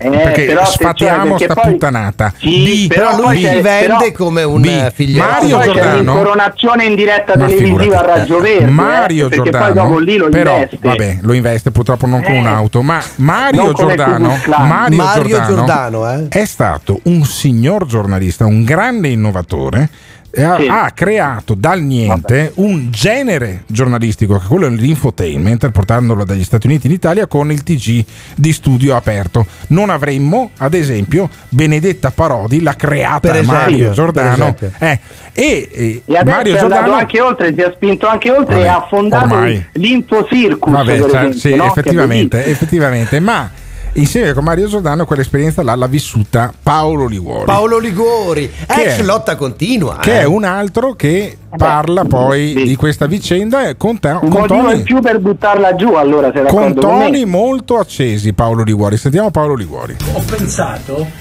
Conte ha convocato gli stati generali, ora stanno convocando anche gli stati genitali, perché bisogna avere la testa come i genitali, al posto della testa i genitali per andare a toccare la statua di Montanelli e anche tutte le altre statue che stanno toccando in nome della purezza, dell'ideologia, del fatto di respingere la violenza e il razzismo.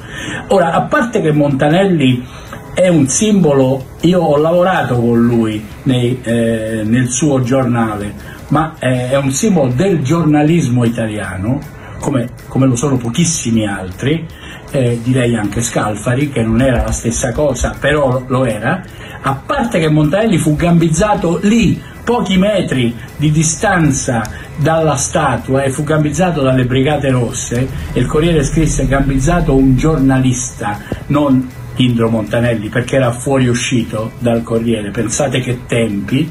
Ebbene, a parte questo, bisogna dire con forza che se noi credessimo a questa gente che ha i genitali al posto della testa, noi dovremmo abbattere il Colosseo. Perché forse è il Colosseo il Vabbè. monumento più clamoroso nella però, storia. sì, questa era proprio una di stronzata. razzismo, di Eh, violenza, di schiavismo, ma noi sappiamo bene che non è così. Sappiamo che la storia ha un suo corso che va giudicata secondo la storia e sappiamo che le ideologie che purtroppo in Italia rimangono sempre le stesse e non passano mai si sovrappongono alla storia. Per fortuna la storia poi ha un suo andamento che risulta chiaro a tutti, anche a quelli ideologi con i genitali, gli stati genitali, con i genitali al posto della testa, che la vorrebbero riscrivere a modo Si fa un po' Questo è ridere, Paolo eh, detta da Ligori. Paolo Ligori. Detta da- eh. perché fa ridere Ex da- lotta continua, Allora. lui con, con Gad Lerner, Eh. con Alexander Langer, Eh. con Mughini. Mughini che oggi fa quello Che che, fa per già- campare nella già- vita. già che- già che sia Juventino fa- Era uno di fa quelli che voleva capovolgere il mondo 40 Allora, anni fa. hai questi qua che erano di lotta continua, no? Che era Giuliano Juan Ferrara. Un- dai, una, una delle, una delle frange più radicali poi della sinistra extraparlamentare, ok? Adesso sono i reggi minchia di Esatto. Berlusconi e compagnia. Sì, io non avrei detto Reggi Minchia, ma Però comunque si è capito. è incredibile anche perché cosa qua. credo ci sia poco da reggere lì Sì, no, il punto No, vero, il punto vero è che questi parlano parlano di Colosseo Sì. come se il Colosseo non fosse stato depredato per anni, non fosse sta- stato La grande cava, Vespasiano la, gra- la grande cava di Roma, poi alla fine Ma il sì, Colosseo. Ma, ma è come se no- praticamente non lo avessimo già quasi demolito del tutto. Quindi ha- ha avuto la sua punizione.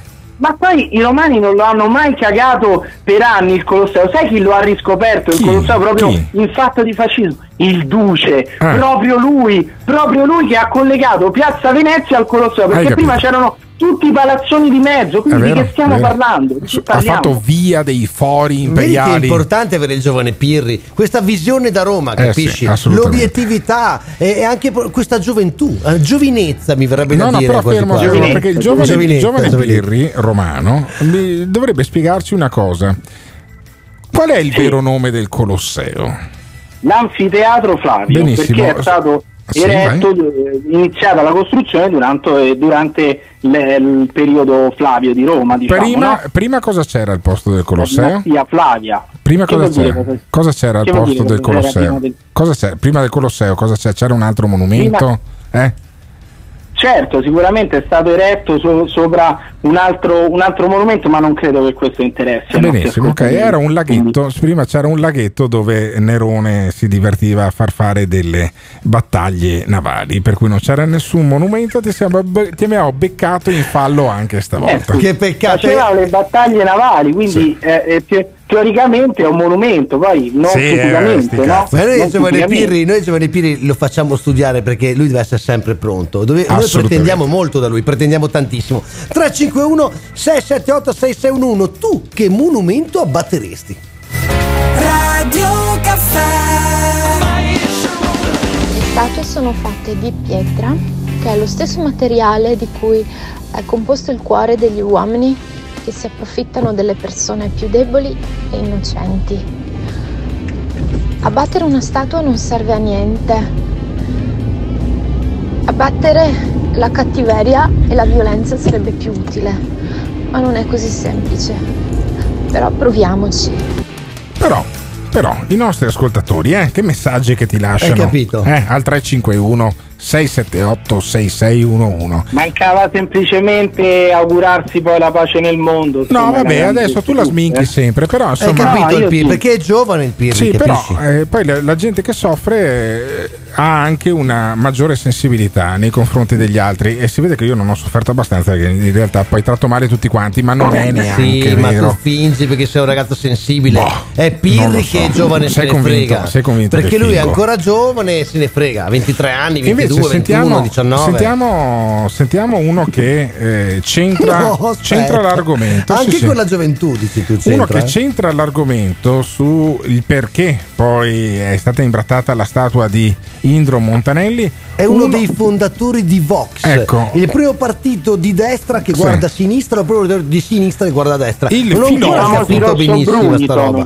Il, bravo, bravo. il filosofo, il filosofo Diego Fusaro, che è uno che io. Autoproclamato, Eh. sì, filosofo, No, no, diciamo. come no, è docente Vabbè, anche. ho capito, ma sti cazzi, Eh non è beh, che tutti è laureato i docenti. Ma sì, ma sai quanta gente laureata in filosofia conosco io? Benissimo. Eh, lavoreranno tutti a McDonald's e eh, No, no, la- allora, laureato in filosofia, eh, docente di filosofia, compuls- compulsivo scrittore di libri che io non so neanche che cazzo li compri, Cazzo li quei libri lì. Hai però- mai letto il libro di Diego Fusaro? No, Raccontacelo. Il filosofo Diego Fusaro inquadra la questione di Indro Montanelli. Non lo so se vanno bene le chitarre, sai, perché secondo me va più Simone, qual- qualcosa cerca di, di fare più, qualcosa, dai. di più, più scientifico. Non mi deludere Gottardo, Fusaro, di, più, di più scientifico, una cosa. È lunedì mattina anche per Simone Met- Alunni, metterei sai. un'aria io per il filosofo Diego Fusaro che difende Indro Montanelli. Credo Però che tu vuoi una roba tradizionale, Sì. ma lui guarda anche al futuro. Io capisci? credo che uno come Indro Montanelli al filosofo Fura- Fusaro Sì, lo la- no, l'avrebbe preso a colpi di spigolo della, della macchina da scrivere che usava sulla tempia, proprio l'avrebbe eh, probabilmente trucidato dentro il suo Scene violente, ufficio. cruenti. Sì, il filosofo Diego. Fusaro, sentiamo come lo Eccolo, ambienta. eccolo, eccolo oh, sì, beh, benissimo, benissimo, benissimo. Bach va benissimo per il filosofo Diego Fusaro che ti Sì, fa- spiega Fa, un po' documentario scientifico. perché, eh. perché non ha senso eh, imbrattare la statua di Indro Montanelli. Sentiamo il filosofo Fusaro. Alla fine ci sono riusciti. I pavi di conigli che se la prendono con le statue pensando di fare giustizia nella storia si sono recati eh, presso la statua di Indro Montanelli a Milano in zona Porta Venezia e l'hanno imbrattata Effettivamente. eh, coprendola oltretutto di scritte eh, del tipo eh, Dai. Dai. razzista Oh. e eh, stupratore. Oh. Sono riusciti quindi nel loro eh, vile intento di offendere le statue. Eh, in realtà offendendo solo la propria intelligenza, posto che ve ne sia una.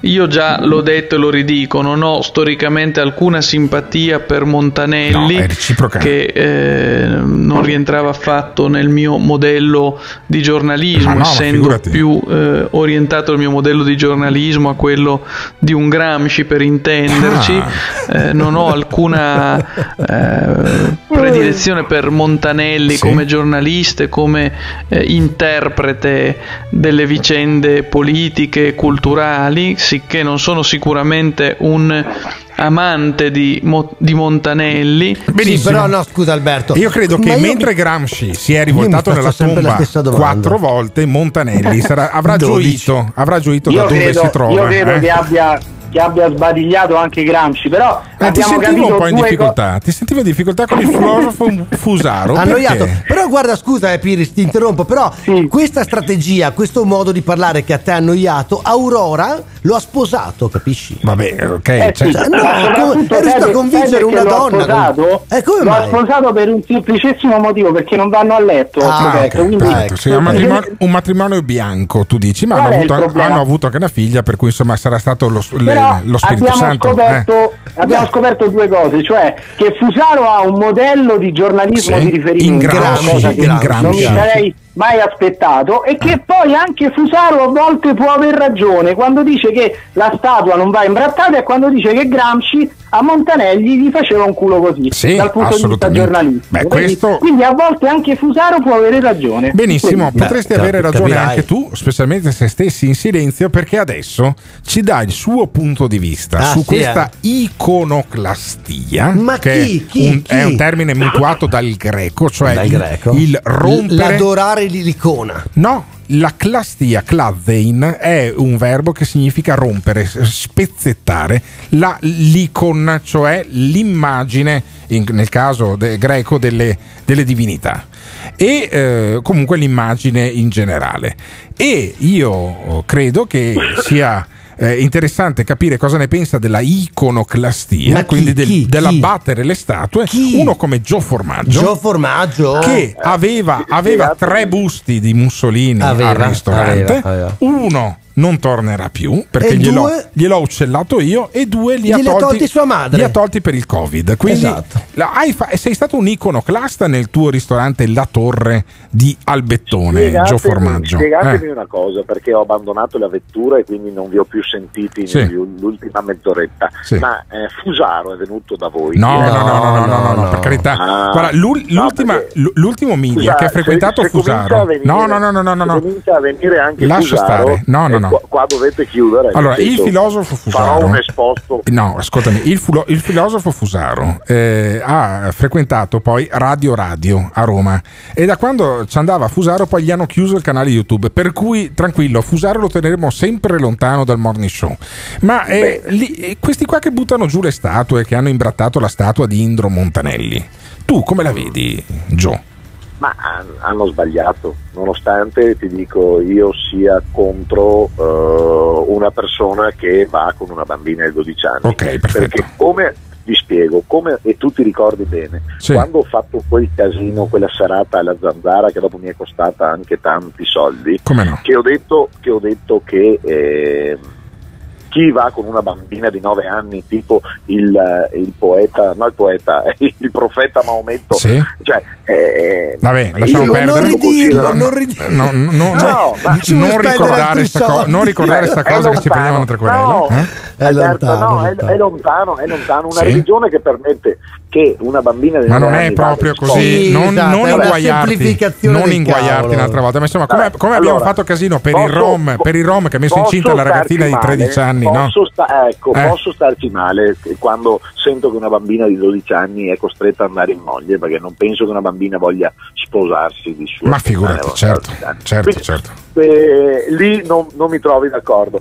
Allora, eh, non trovo corretto imbrattare le statue perché se io vedo una statua di Che Guevara posso dire mi giro dall'altra parte o non la guardo, Sì. ma non è che mi invento, cioè la mia è una cultura di destra che mi dice rispetto l'avversario, rispetto chiunque, non imbratto niente, se c'è una statua lì eh, di un comunista mi- non mi sta bene, però non, non faccio assolutamente niente di illegale. Quindi imbrattare una statua di Enzo Montanelli avrei capito di più se si fossero raccolte le firme, si fossero portate al sindaco O in, consiglio comu- o in consiglio comunale se fosse fatta una Bene. discussione democratica, no? Bravissimo, allora eh, e, e magari vincevano e la tiravano anche via. Così cosa hanno fatto? Hanno fatto in modo che eh, dei ragazzi andassero a pulirla e, eh, e passassero quelli che hanno eh, imbrattato tutto dalla parte del torto. Cioè è un messaggio Allora, sbagliato, è un messaggio sbagliato. Un Ma, que- messaggio ma quelli che invece abbatterono, eh, ma quelli che abbatterono alla fine della seconda guerra mondiale i busti del duce, no? che hanno frequentato anche il tuo ristorante per un periodo. Eh, eh, come li vedi? Cioè, quelli lì era, era legittimo buttare giù le statue del duce o anche lì è Sai, stato un errore? Allora, imbrattare, imbrattare la statua di Montanelli nel 2020 eh, non ha assolutamente senso. Bisogna anche capire, e ti parlo da uno di destra, Sì.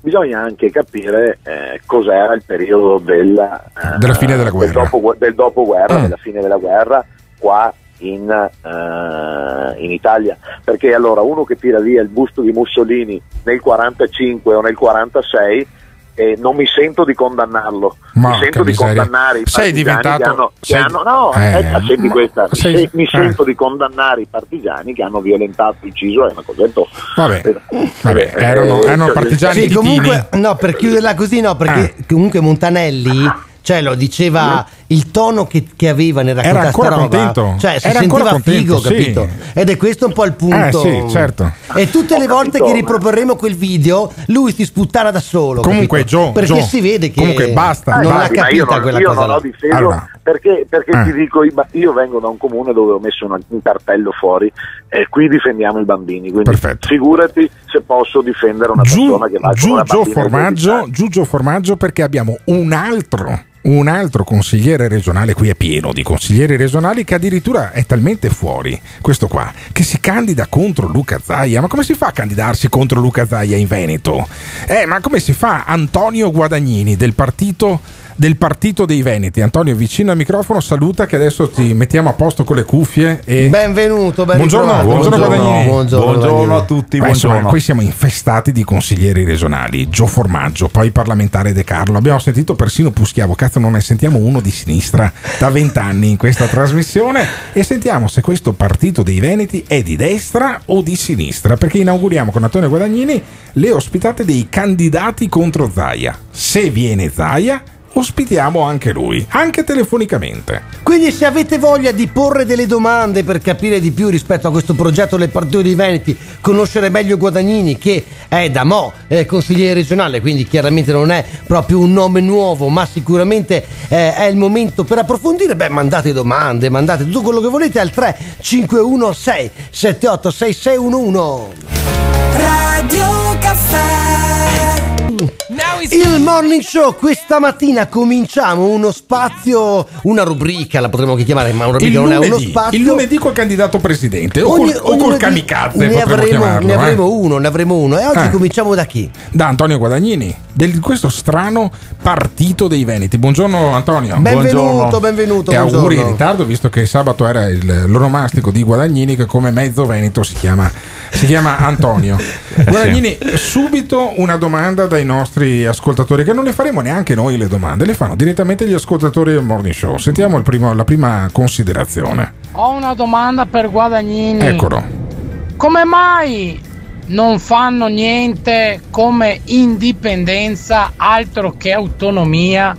Perché secondo decreto legislativo del 2010 numero 212 il Veneto è stato liberato perché è stato abrogato il referendum Oh, signora, del ancora- ancora quella storia, ma 1866 basta. il Veneto e tutti i territori veneti Vabbè, allora, eh, a parte le supercazzole, ma Le supercazzole, però è una Eh, domanda è una- è una- è una Ma supercazzola. sai quanta gente però su questa cosa qua Però l'indipendentismo, l'indipenden- voi siete per l'autonomia, no? per l'autogoverno, no? si usa questa formula qua. L'indipendentismo ve lo siete messo via, ormai non No. si potrà più fare oppure è ancora un- un'opzione sul tavolo? No, no, è assolutamente un'opzione sul tavolo. Anche Ah. l'autonomia e anche l'autogoverno sono tutti fenomeni politici che devono essere ancorati alla volontà dei cittadini veneti. Mm. Quindi, eh, se non dovesse andare in porto l'autonomia fiscale, E ribadisco finora, fiscale, e finora a eh, mille giorni dal referendum non abbiamo visto nulla. ed era ovvio che andasse a finire così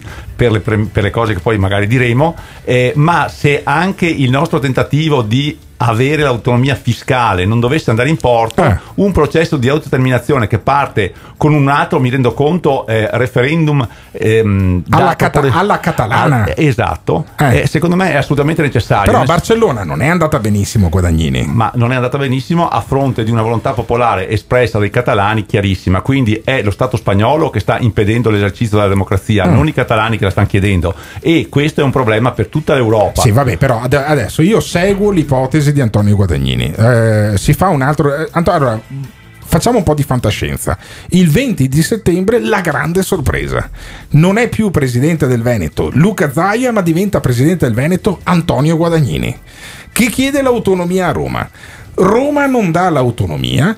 Lui fa un altro referendum anche in senso Sì. m- molto spinto da un punto di vista autonomo. Non è che dopo mi portate il Veneto Stato fuori dall'Europa. No, assolutamente, anzi, Ah, l'Europa ah, voi, deve siete, voi siete europeisti, quindi. Sì, sì, al 100%. Vedi la von der Leyen che miracoli che fa, eh? Gli- No, ma ci- anche i catalani, anche gli scozzesi sono, sono tutti- i 180 miliardi di euro che ci fanno diventare eu- europeisti No, o ci sono ma- ragioni più profonde? Ma ci sono ragioni assolutamente più profonde. Il Veneto è una regione che esporta tantissimo, esporta soprattutto nei paesi della comunità europea, è necessario rimanerci dentro. Cioè, fare la guerra a chi ci compra i prodotti mi, mi pare una cosa eh, demenziale. Dentro l'Europa va benissimo, va benissimo anche l'euro. Ciò che non va bene è Roma e tutto quello che ci propina da 150 anni a questa parte, inefficienza e per, per nepotismo e tutto quello che viene fuori dalle cronache, dalle cronache ogni giorno. Quindi un Veneto autonomo ma in senso europeo. Seconda domanda da parte degli ascoltatori.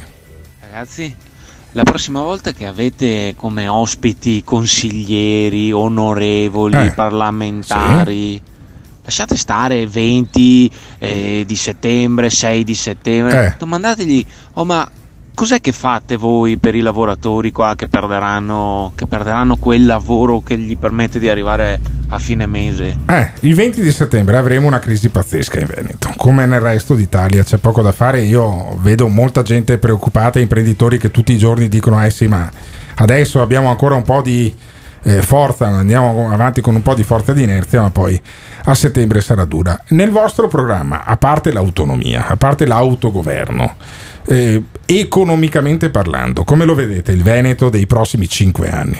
Allora, il Veneto è oggettivamente in una situazione di grande difficoltà. Bisogna però dire la, la verità che in questo sistema istituzionale tutte queste competenze per andare incontro al- agli imprenditori eh, e le risorse ce le ha lo Stato. Noi possiamo fare qualcosa sulla base del bilancio, sulla base delle risorse che ci passa lo Stato.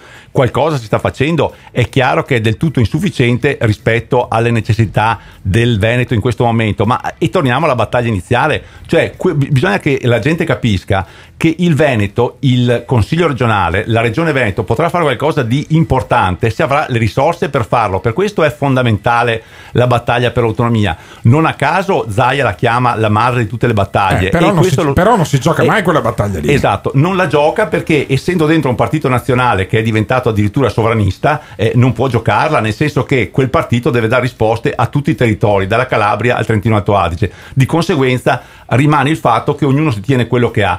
Sono mille giorni di nulla che è stato fatto finora, nonostante tutti i proclami e gli studi che il- a Venezia sono partiti verso Roma, ma non è quello il modo per combattere la battaglia per l'autogoverno. La battaglia per l'autogoverno si combatte con un partito territoriale che controlla il consenso del territorio, nel nostro caso del Veneto, e che va giù a Roma a battere i pugni e che fa cadere i governi se per caso non arrivano le risposte. Cioè lei rimprovera, eh, Guadagnini, lei rimprovera a Zaia insomma una scarsa determinazione. Guardi, ci sono due fatti. Allora, la Lega ha un sacco di parlamentari eletti in Veneto. Sì. Potrebbero dimettersi tutti e, e minacciare di dimettersi. Aspetti, aspetti, eh, Eh, buonanotte. Aspetti, Ma mai- se- non hai mai visto un parlamentare Boh, dimettersi? Oppure, oppure si potrebbe fare Eh. in, in un altro modo.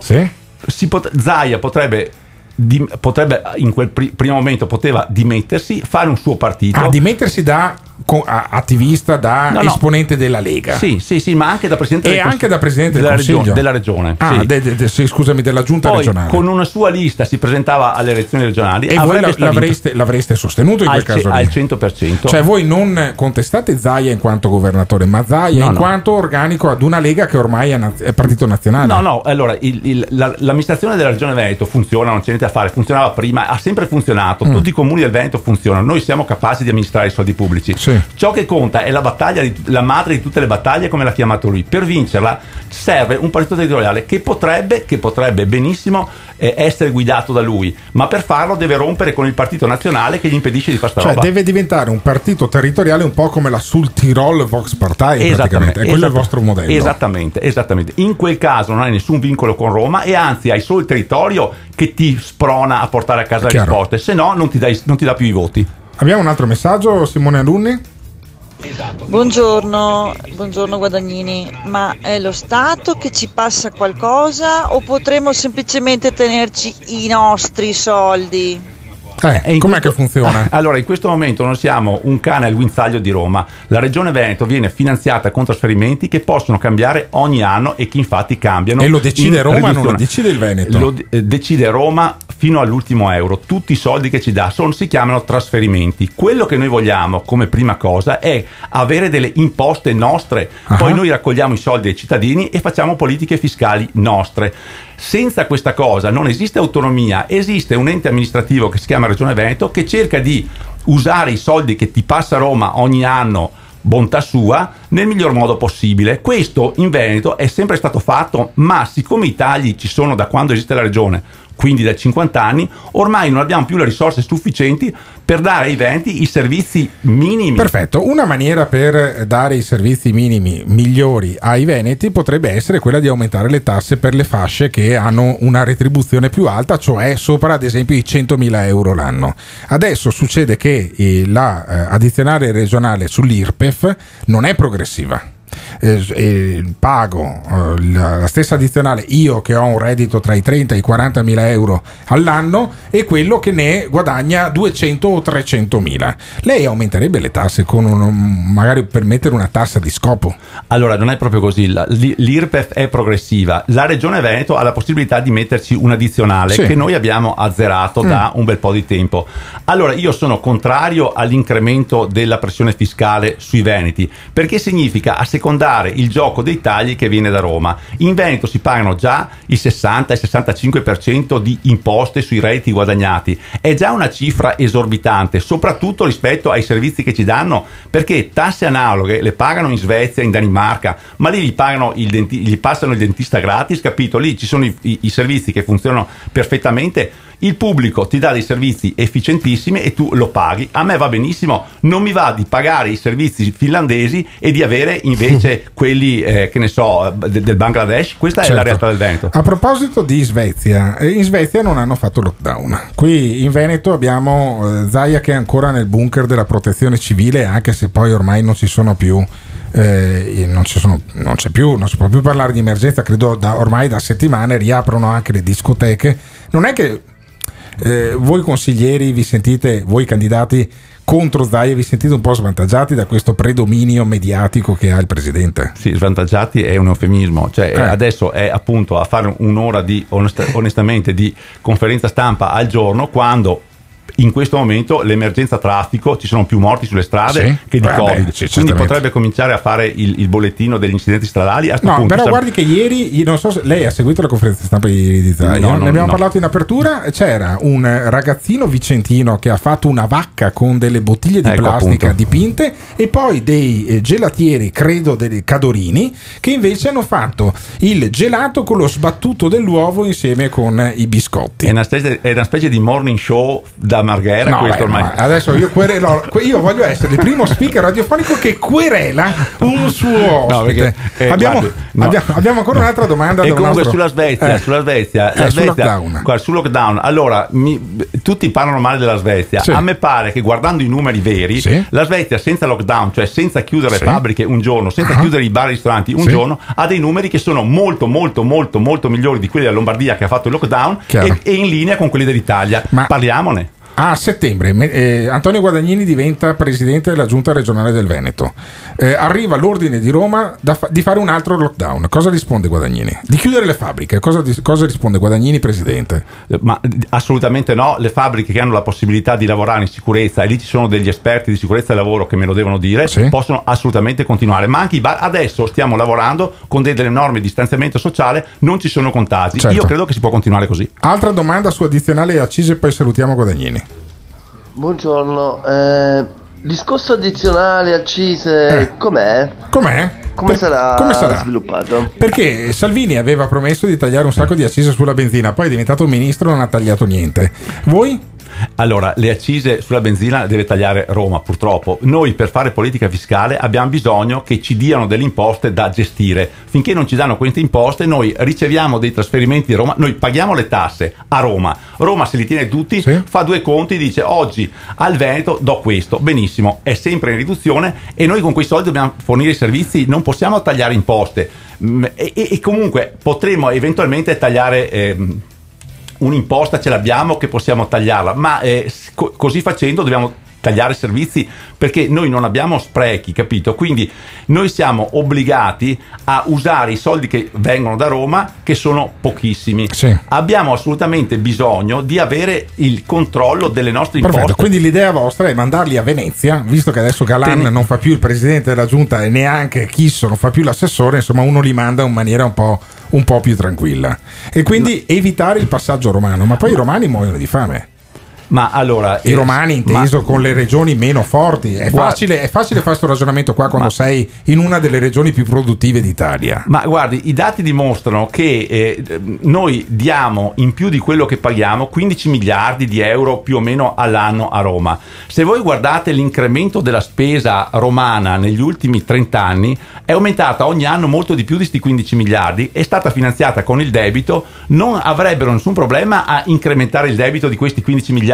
Noi li useremo molto meglio e diventeremo molto meglio della Svezia e della Svizzera se potessimo utilizzare i nostri E soldi in saremmo, questo anche modo. più, e saremmo più trainanti. Va bene, questo era Antonio Guadagnini. Gli abbiamo dato quasi 20 minuti di spazio pubblicità- pubblicitario, di spazio promozionale in quanto candidato governatore. Compito di Ivan Grosny è quello di tirarmi fuori Arturo Lorenzoni, che venga lunedì prossimo a dirci se sia dimesso Avremo anche oppure il no. candidato 5 Stelle. E eh? avremo anche il candidato 5 Stelle. Io, francamente, sarei onoratissimo. Gli darei anche in sfregio alla par condicio il doppio del tempo degli altri Ma a? Luca Zaia se Ecco, venisse. Ma Alberto, ma un minimo di Eh. equilibrio, ma questo no, già parla tutti i giorni. Ma no, vabbè, ma insomma, faccio come Rete Veneta, faccio come le televisioni no, che sanno più Zaia che tutti gli altri messi insieme. Allora io a sto punto metterei più Zaia che tutti gli altri messi insieme. Quindi, se vuole venire Luca Zaia, basta che mandi un messaggio al 351 678 6611 come hanno mandato anche i nostri ascoltatori.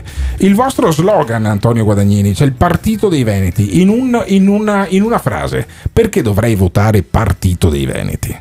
Perché è l'unico modo per riuscire ad avere le risorse necessarie, lo dimostrano tutti i tentativi precedenti, per dare i servizi ai cittadini, da- a partire da quelli sanitari che non riusciamo più a dare se non con atti di eroismo vero e proprio degli operatori sanitari. Tutta la vicenda, non abbiamo tempo di parlarne. Noi qui le risorse non ce le abbiamo più, l'unico modo per averle è un partito territoriale che è in grado di mettere con le spalle al muro Roma, se no si chiacchiera. Per tenersi i skei, come si Eh, dice. purtroppo eh, così è.